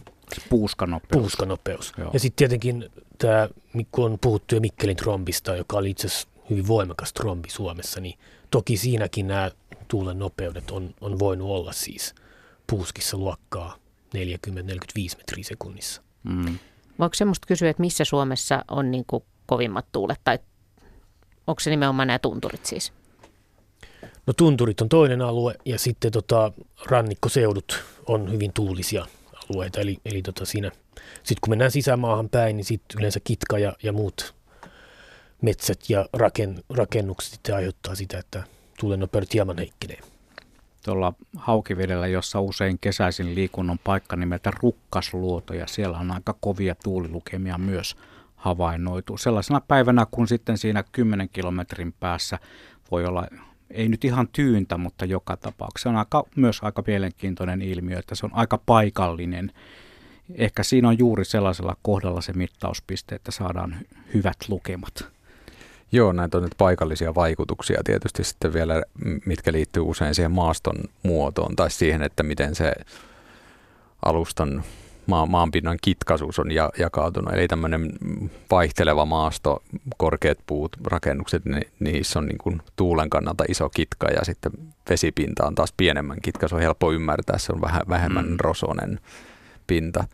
Mutta sitten on tämmöisiä mielenkiintoisia paikkoja, just esimerkiksi tuntureilta löytyy, ja sitten missä meillä on mittausasemakin, niin Kevon kanjoni on semmoinen paikka, jolla tietyllä tuulen suunnalla niin tuuli, mikä se oikea termi, no kanavoitumisesta meteorologit puhuu, mutta se on, voisi sanoa, että se niin kuin ilmavirtaus tietyllä tavalla pakkautuu semmoiseen solaan. Ai se jos se tulee just sen kanjonin myötäisesti vai? Niin, siinä on tietty semmoinen, mä en muista mit, mit, mit, mitkä tota asterlukemat ne on, se taitaa olla luoteistuuli käytännössä, mikä niin kuin, mm. tavallaan sitten ottaa vähän niin kuin ikään kuin siinä kanjonissa ylimääräisiä kierroksia sitten. Tämä ilmiö voi todistaa myös kaupungissa. Itse olen tuossa Hämeentiellä, siinä on Vallilla, kun tota Hermannin kohdalla, se on semmoinen aika pitkä loiva mäki ja molemmin puolin korkeat talot. Me kutsutaan sitä kohtaa tuulitunneliksi, koska tietyllä tuulen suunnalla siinä tuntuu, että pitäisi olla sukat nitojalla kiinni jaloissa, sen verran kovaa puhaltaa. Vaikka muualla saattaa olla paljon, paljonkin pienemmät lukemat. Ari-Juhani Punkka ja Jari Tuovinen, kun te katselette niin näitä lukemia ja näitä ennusteita ja niin miten, onks, tuleeko teille usein sellainen ristiriita, kun te kuulette, miten ihmiset kuvaa sitä tapahtumaa tai vaikka sitä myrskyä verrattuna siihen, miltä se on näyttänyt niin kuin lukuina ja käppyröinä? No eihän siis, se, siis se tosiaan niin kuin tässä aikaisemmin jo todettiin, niin siis se yllätyksellisyys ja tämmöinen, niin, niin tota, se luo siihen semmoisen niin kuin oman ainutlaatuisen kokemuksen ja lisän. Eli, eli tota, semmoiset ilmiöt, ilmiöt tai kokemukset, mitä ei ole niin kuin aikaisemmin tullut vastaan, niin, niin totta kai se, se, se tota on, on, on jotakin tosi erikoista ja, ja, ja saa ihmiset niin kuin tuntemaan semmoisen ylimääräisen äh, fiiliksen, joka on, on, on oikeastaan semmoinen niin kuin hyvin monin sanoin ehkä kuvattavissa, mutta toisaalta sitä vaikka ehkä hahmottaa joskus. Mm. Niin tietenkin se, mikä sitten on kokenut itse myöskin, niin sitten voi, tuleeko ikinä silleen, että sitten voi itse jossakin kokemassa jotain myrskyä, että Aa, tältä tämä tuntuu nyt sitten, kun luvut niin, näyttää no, oikeastaan kun tuolla niin kuin kesällä liikkuu maastossa ja sitten kokee noita ilmiöitä tuota, tai, tai tien päällä, niin ja me hankkiutuu niiden luokse, niin on, on niin kuin nähnyt niitä, että mitä, mitä siellä tapahtuu, niin sitten kun on tämmöinen päivä, jolloin voi tapahtua jotain – niin sitten joskus tulee ehkä vähän harmistus siitä, kun huomaa, että nyt jossain on alivarauduttu. Et tulee itselle semmoinen olo, että niin tässä on varmaan nyt semmoinen tilanne, että ne ihmiset ei tavallaan ymmärrä sitä, että, että minkälainen tilanne tästä voi kehkeytyä. Mm, yeah. Et tuollakin oli se kuvaus, että, että tuota, en, en ole koskaan kokenut niin vastaavaa. Niin se, semmoinenhan se on, että harvemmin on semmoinen tilanne, että, että kun on vesisateessa, niin tuntuu, että se vettä tulee alhaaltakin päin. Mutta semmoista se käytännössä on, että niin kuin sataa alhaalta ylös, eikä näe niin kuin muutaman kymmenen metriä eteenpäin. Se on aika hämmentävä kokemus. Joo. Meillä taitaa olla puhelu. Meillä nimenomaan on puhelu. Meillä on Hannele Karkkilasta mukana lähetyksessä nyt. Terve Hannele. No tervehdys. Hyvää iltaa kaikille. Iltaa. Ja äh, kertomukseni on, on, on seuraavanlainen. Myrskyjä on tullut koluttua niin merellä kuin maallakin, mutta tämä liittyy äh, nuoruuteeni. Olin äh, kansanopistossa, Santalan kristillisessä kansanopistossa Hankoniemellä vuonna 1961-1962. Ja, ja siellä ollessani äh, rupesin, rupesin soittamaan trumpettia ja meillä oli orkesteri ja, ja, ja meillä oli sattumalta erittäin hyvä äh, Karjaan soittokunnan ähm, musiikkimajuri, joka, joka vei meitä milloin mihinkin. Ja muun muassa itsenäisyyspäivänä Hangon kaupungin talolle konserttiin, jossa soitettiin San Sibeliuksen Finlandia. Ja voitte kuvitella, mikä oli näky kun äh, Hangon kaupungintalolla on ulkoikkunat ja sieltä näkyy, sehän on hyvin karikkoinen se ranta, koska olen sitä myös veneellä mennyt, niin tiedän mikä se on se väylä. Ni, niin siellä on kiviä, valtavia kiviä, ja kun oli tämmöinen 20 metrin tuulessa oleva myrsky, ja ne, ne hakkas ne, ne, se vesi sinne rantakallioihin, kun ne, ne, ne laineet löivät rantaan, niin ne oli 15-20 metriä korkeat ja pitkät. Ja kun yhtä aikaa, kun oli, oli äh, tämän kaupungin orkesterin intendentti, oli esitellyt sen partituurin Finlandiasta ja kertonut, mitä missäkin kohtaa tapahtuu, niin, niin, äh, niin se oli niin tunteellinen se tilanne, että mm, voi sanoa, että ei enemmästä väliksi. Koska oli nuori tyttö, niin poskille valu kyyneleet ja se oli niin mahtava, että niin kuin nyt, nyt halusin kertoa sen suurelle yleisölle, niin, niin, niin se liikuttaa tänäkin päivänä. Eli se oli aivan mahtava kokemuksena.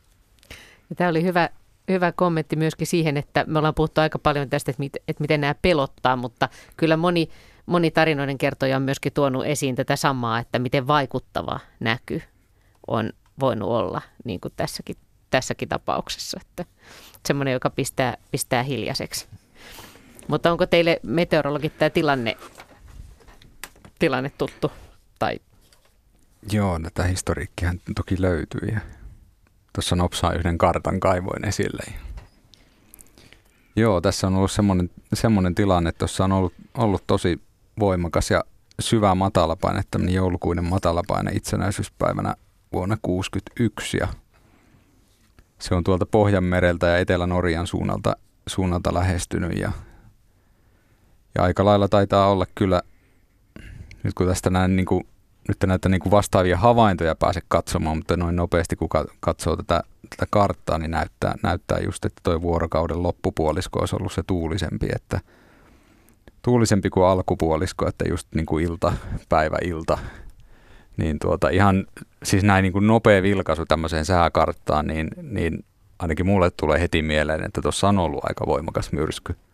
Tämä on kyllä niin jännittävä. Ra, ra, raju niin. sää. Tämä on teki niin ihmeellistä, että vuoden 61 itsenäisyyspäivän niin, matala kuuntelijoille, kuuntelijoille kerrottakoon, että Ari Juhani Punkka juuri tuossa kaivaa älypuhelimestaan, katsoo sitä tilannetta, mikä se oli 1961 61 itsenäisyyspäivä, Joo. iltapäivä, niin, vai miten kaivaa se oli? älypuhelimestaan sen hetkiset kartat ja kertoo meille, mitä silloin tapahtui. Se on teknologia joskus vetää myös teknologiasta kiinnostuneen ihmisen – hiljaiseksi suorastaan. Ja kyllähän täällä on nähty, aika paljon teillä löytyy sitä dataa, Jarikin kaivelee tuolla ihan heittämällä minkä tahansa myrsky, myrskyhetken noista arkistoista. Ja näitähän on myös näitä myrskyjä ikään kuin harrastelijoiden tahosta, taholta niin kuin laitettu talteen nettiin ja niitä voi käydä lukemassa niitä tarinoita ja hyvinkin yksityiskohtaisia selostuksia tapahtuneista ja sitten tietysti myös lehtileikkeitä. Kuinka kauas muuten taaksepäin päästään tällaisissa säähän liittyvissä lehtileikkeissä? Jari, sulla on hyvää kokemusta tästä.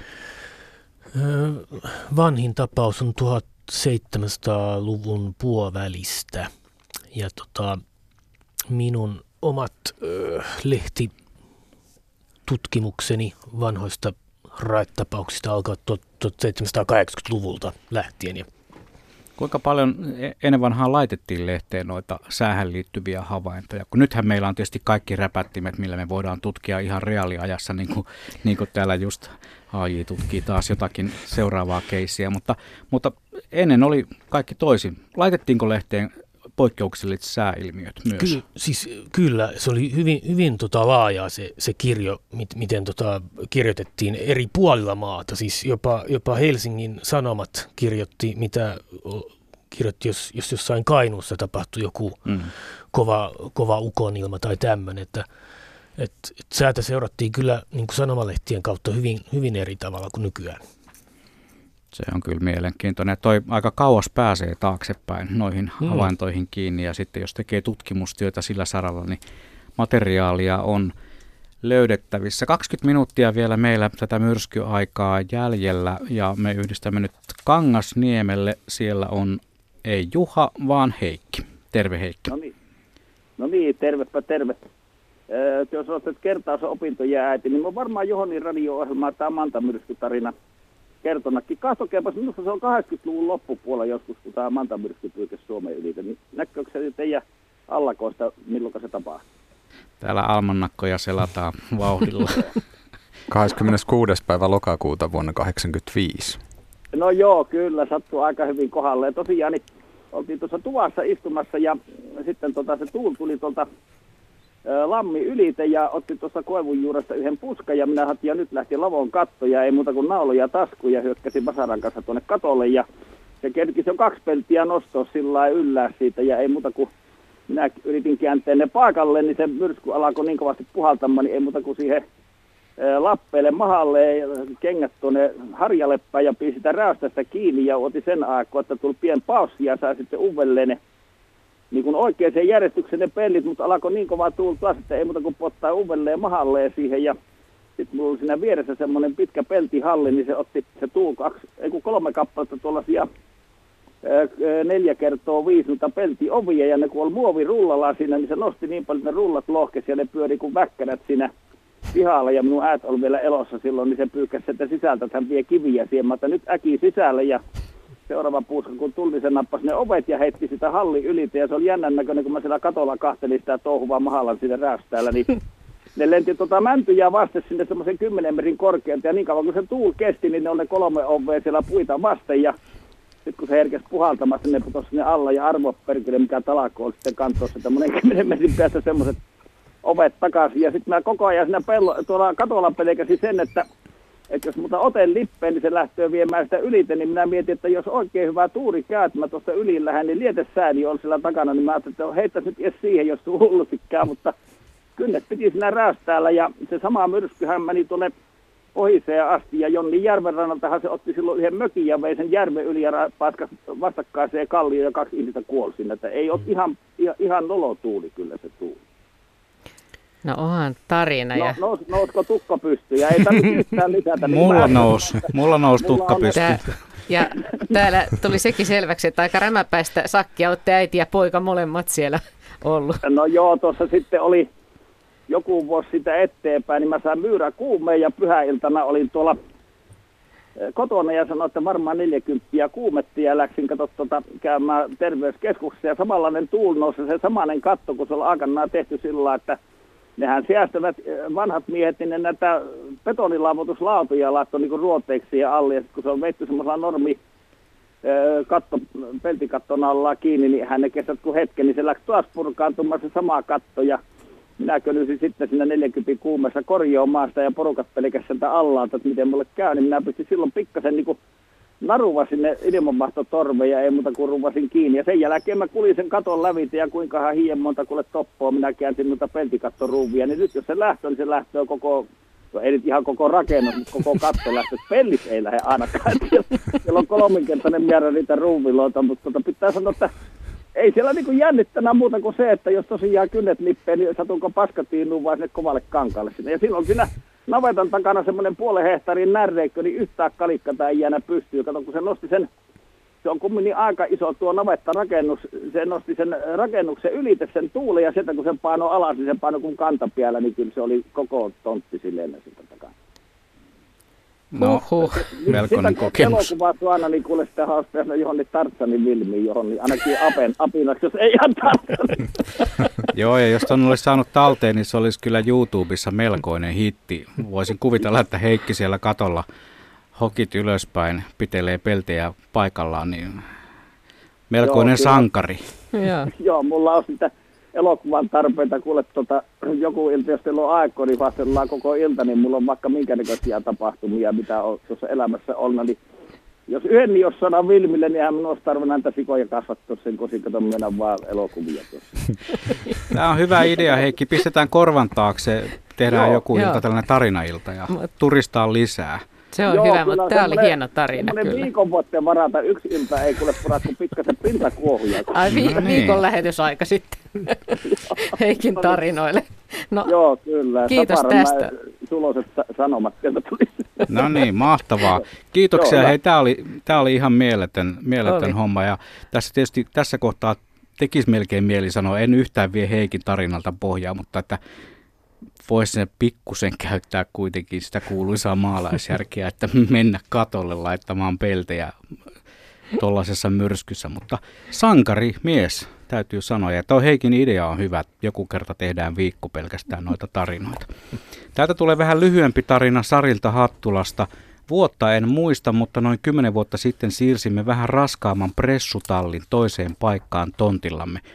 Kiinnitimme sen paksuilla lankuilla ja painoilla. Tunnin kuluttua tulin ulos ja talli oli 10 metrisen kuusen ympärille kietoutuneena. Sisällä en edes huomannut, että keli olisi muuttunut. Siinä oli pyyhkäissyt joku, joku paikallinen tuuli aika voimakkaasti. Ja sitten kuuntelijamme Marko tuolta Metkämäen suunnalta laittoi tarinan siitä, kuinka hänellä asuntovaunu meni päreeksi trombin voimalla vuonna 2001 kesäkuussa juhannuksen tienoilla. Nämä on sellaisia, mitkä mm. ihmiset muistaa kyllä ikuisesti. Ehdottomasti. Joo, tarinoita voi laittaa, niitä on kyllä tullut paljon. Todellakin tämä aihe on sellainen, joka puhututtaa, muist, ihmiset muistelee mielellään näitä tarinoita. Muun muassa Tapani laittaa täältä viestiä. Tämä on kans tuosta Mauristahan me ollaan puhuttu. Maurin myrskystä vuodelta 1982. Tapanilla on omakohtainen kokemus. Kemijokivarressa olin silloisen Veitsiluoto Oyn metsäosastolla – pystymittaustyöntekijänä ja tuo päivä oli metsämittauksen osalta ainoa, jolloin työpäivä keskeytettiin työturvallisuussyistä.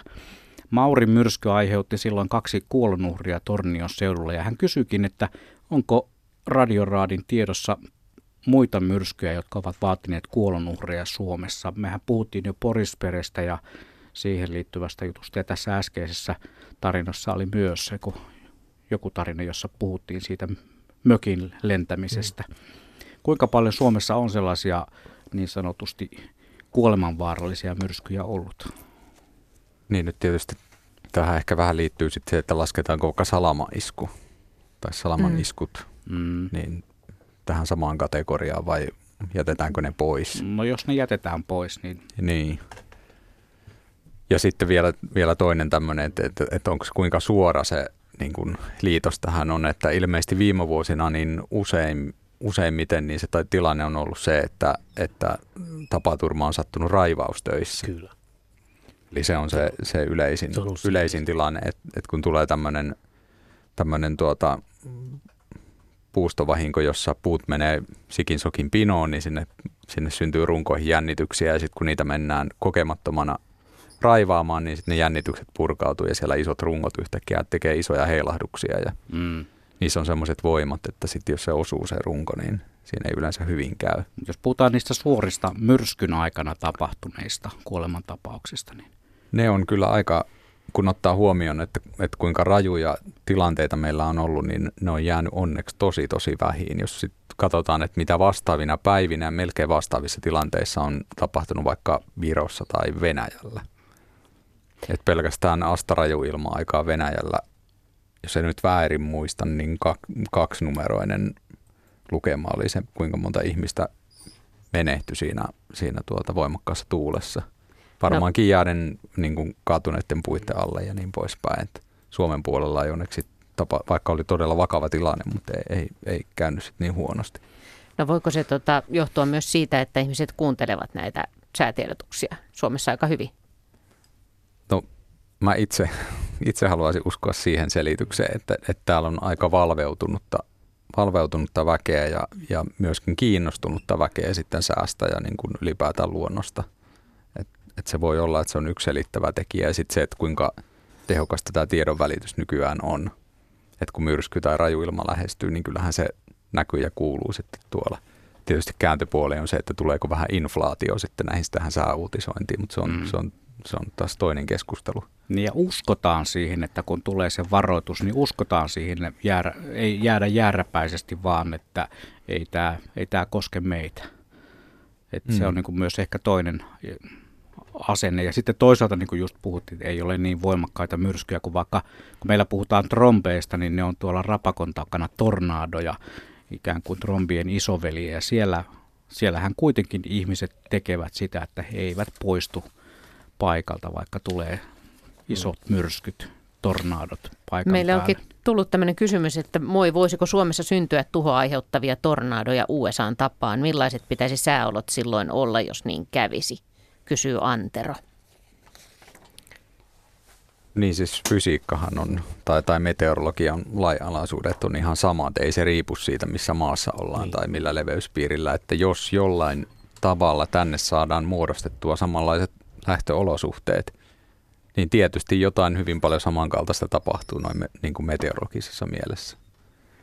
Mutta se, että saadaanko tänne semmoisia olosuhteita, niin se on sitten, sitten toinen asia. Että, itse ajattelisin näin, että, että, että niitä, sitä asetelmaa, mikä siellä on, on keskilännessä silloin, kun voimakkaita tornadoja paljon esiintyy, niin sitä on hyvin vaikea saada niin kuin mitenkään syntymään tänne ihan samassa mitassa – Mutta mehän on, tila, tilanteethan muodostaa semmoisen tietynlaisen jatkumon. Että me ollaan sen jatkumon sitten jossain siellä vähän niin kuin taso alapuolella, mutta silti merkittäviä juttuja voi tapahtua, että 30-luvulta löytyy semmoinen tilanne, jolloin on saman päivän, yhden ja saman päivän aikana esiintynyt useita voimakkaita tornadoja tai trombeja, jos niitä halutaan käyttää tätä suomalaista termiä. Niin. Miten tästä eteenpäin? Nyt eletään siis ihan marraskuun loppua, niin minkälaiset, minkälaista myrskyaikaa tämä yleisesti on ja tiedetäänkö tästä nyt eteenpäin? Onko me, meillä mitään käsitystä, mitä, minkä, missä vaiheessa voidaan odottaa myrskyjä? No nythän ne aletaan elä, elämään niitä parhaita aikoja oikeastaan. Marras-joulukuun vaihde on, on sitä aikaa, jolloin tavallaan vielä ennen kuin se talvi sieltä kolkuttelee, niin, niin tota, pohjois-eteläsuuntaiset lämpötilaerot ovat suurimmillaan ja, ja tota, näitä syveneviä matalapaineita vyöryy sitten tuolta Pohjois-Atlantin suunnalta ja tänne tullessa kattelin pikkasen viime päivien säämalliennusteita, mitä ne tuossa ennakoivat tähän joulukuun alkuun, niin, niin tota, hyvin vaihtelevaa ja, ja tota, aika tuulistakin säätä olisi, olisi tosiaan tiedossa. Kyllä siellä sitä myrskyn mahdollisuutta voisi olla jopa ehkä useana päivänä sitten, kun mennään tarpeeksi pitkälle. Eli otollisia myrskyaikoja just, just tähän aikaan eletään. Kyllä. Nämä vanhat historialliset myrskyt, ne puhututtaa ihmisiä edelleenkin. Kaisa laittoi meille viestin, että Hausjärven pyörremyrsky 1932 oli aikamoinen. Vaarini koki sen ihan itse ja tarinoita siitä riitti ihan vuoteen 1996 saakka. Sanoi, että pelkäs silloin enemmän kuin sodassa niin onhan se täytynyt olla melko järisyttävä kokemus. Vuosi 1932, teillä on varmasti tästä historiallisesta. Niin, Tämä on Sulla... juuri se, mihin viittasin tuossa 30-luvun tapaus, kun kysymys oli se, että voiko, voiko meillä esiintyä mm, sellaisia tornadoja kuin USAssa esiintyy. Niin tämä on nyt ehkä niin kuin lähimpänä sitä, silloin me ollaan oltu ehkä lähimpänä niitä olosuhteita, mitä siellä on sitten semmoisina merkittävinä tornadopäivinä. En, en tiedä, mikä on ollut pyörteiden lukumäärä sinä päivänä, mutta, mutta kaikki merkit viittaa siihen, että niitä kuitenkin on ollut useita ja ne on ollut sit voimakkaimmat niin ihan tavallaan siellä kategoria ylälaidassa, mitä, mitä meidän olosuhteissa on niin kuin koskaan, koskaan havaittu tai mitä tunnetussa historiassa on ollut. Aika jännä, että tarinat, tarinat sitten vaikka 30-60 vuotta myöhemmin, niin sitten vielä edelleen mm. elää. Mm. Eikä ihme tietenkään. Eikä ihme toisaalta nimenomaan. Amerikassa käytetään sellaista termiä kuin super outbreak, niinkö se on? Joo, kyllä. Tämä, tämä on ehkä niin kuin sitten suomalaisittain lähellä sitä. Tosin se mittakaava siellä jossain Oklahomassa on ihan toinen. Ja tarinoita tulee. 70-luvun alussa Ypäjällä jaoimme veljen kanssa heinäseipäitä karheille. Osa heinistä oli jo seipäillä – Äkisti pyörivä tuuli nappasi yhden seipään heinineen rivistä ylös ja viskasi koko höskän kauas metsään. Ei löydetty seivästä heinistä puhumattakaan. Olipa tarkka trombi. Se oli sellainen niin kuin täsmäisku. Todennäköisesti oli joku tämmöinen pöly, pölypyörä, kauniilman pölypyörä, joka sitten on saattanut siinäkin tuulen nopeudet kuitenkin saattaa niin kuin tyynestä nousta hetkessä muutamissa sekunneissa niin kuin 15-20 metriä sekunnissa, niin kyllä, kyllä siinä heinät lähtee lentoon. Mm, nimenomaan. Tarinoita on tullut tosiaan. Näistä saisi, ei nyt ihan yhtä paljon, yhtä suuria storeja kuin Kangasniemen Heikin tarinoista, mutta kyllä nämä olisi aika hyvä kerätä talteen, koska täällä kerrotaan monia storeja. Kyllähän nämä tietysti kulkee samojen myrskyjen jälkiä. Juhannus 2002 Hiittisten saaristossa tuuli oli aattoaamuna 11 metriä sekunnissa idästä ja puolen päivän paikkeilla tuuli kääntyi 10 minuutin aikana luoteeseen 17-22 metriä sekunnissa. Tämä aiheutti suuria vahinkoja satamissa veneille, pojuille ja laitureille. Tuulen kääntyminen oli merisäässä ilmoitettu ja olimme seuramme luoteeseen aukeavassa satamassa. Heti kun huomasin tuulen kääntymisen alkavan, irroittimme köydet pikaisesti laiturista, perunat hellalla poristen ja kiersimme saaren toiselle puolelle suojaan. Muut eivät uskoneet tuulen kääntyvän ja voimistuvan ja jäivät tuulen ja aallokon armoille. Sää oli koko ajan selkeä ja suhteellisen kirkas. Tämän seurauksena minulta aina kysyttiin tuulen suuntia, vaikka seurasin vain merisään tietoja. Tässä tulemme jälleen kerran, mulla oli jo peukku pystyssä täällä, tässä tulemme nimenomaan siihen, että merisää on tarpeellinen. Tämä oli erittäin hyvä tarina just sen takia, että nimenomaan merisäätä tarvitaan. Pitää, pitää olla valveutunut ja seurata. Monet ihmiset, veneilijät varsinkin, ovat olleet hyvin iloisia, kun niitä viimeisiä merisäätarroja on jakanut. Siinä muistutetaan ne kellonajat, vaikka kyllähän kaikki ne muistaa, mutta se on hyvä, kun se on siinä, siinä veneen ohjaustaulussa jossakin se, ne lukemat. Valitettavasti tarrat ovat päässeet ainakin minulta loppumaan. Ja kyllä tämä lämmittää nyt merisään tekijöitä tässä Nimenomaan. pöydän toisella puolella. Nimenomaan. No miltä se tuntuu katsoa, kun tässä merisäätä luetaan tässä toisella puolella? Todella vakuuttava, vakuuttava suoritus. Siitähän mulle maksetaan. Meillä on kolme minuuttia aikaa tässä puhallella vielä tuulia ja keskustella myrskyistä. Tarinoita jää varmasti tältä, tälläkin kertaa ö, kertomatta, mutta mä veikkaan, että tämän asian pariin me vielä päädymme toistakin. Kyllä varmaan. Mites, tota, niin onko teillä myrskyyn liittyviä, käytte katsomassa upeita myrskyjä? Siis olette sitten itse myrskypongareita? Ari niin no, sä oot itse asiassa. Kyllä, joo. Onko sulla myrskyhaaveita? Voiko näin kysyä? En mä tiedä, onko nyt erityisesti mä en ehkä, kun puhuin siitä, että sataa niin kuin alhaalta ylöspäin, niin se ei ole se tavoitetila suinkaan, että pääsee semmoisiin olosuhteisiin. niin. ei, vaan se, Mut sä käyt ehkä se valo, valokuvaus näkökulma on niin kuin korostunut. No, omakohtaisesti ehkä, ehkä se liikkuminen niin kuin siinä rima vuosien varrella noussut, että, ja siihen on vaikuttanut varmaan se, että kokemuksen avulla pystyy ehkä sitten semmoiset vähemmän merkittävät päivät sivuuttamaan ja keskittymään vaan niihin, jolloin on niin kuin vähän enemmän nähtävää. Ja minkälainen, liikun, min, joo. minkälainen on sun paras myrskykuva? No mä itse tykkään, tässä jollain aikaisemmilla kerrollakin maininnut se, että nämä niin kuin elokuun yöukkoset on niitä niin kuin omakohtaisia lempareita, että niiden takia usein sitten lähden yön selkään. Ja valokuvaan sitten niitä tota, sitä salamointia. Mielellään sitten semmoinen, että se, kun salama välähtää ja valaisee sen niin kuin mm. näkymän siinä, että se olisi niin kuin, että siinä nyt ei näkyisi mitään voimajohtoja ja, ja jotain ladon seinää ja puita, että se olisi sillä lailla vaikka esimerkiksi merelle tai järvelle aukeava näkö, näkymä, niin siitä tar- tulee yleensä. Tarkkaan valittu se paikka, mihin menee kuvaamaan. Niin säähän sen tietysti, niin kuin, se on semmoista tietynlaista sääsakkia, että, mm. että pitää katsoa sitä ennustetta ja, ja sitten yrittää sen perusteella löytää hyvään paikkaan.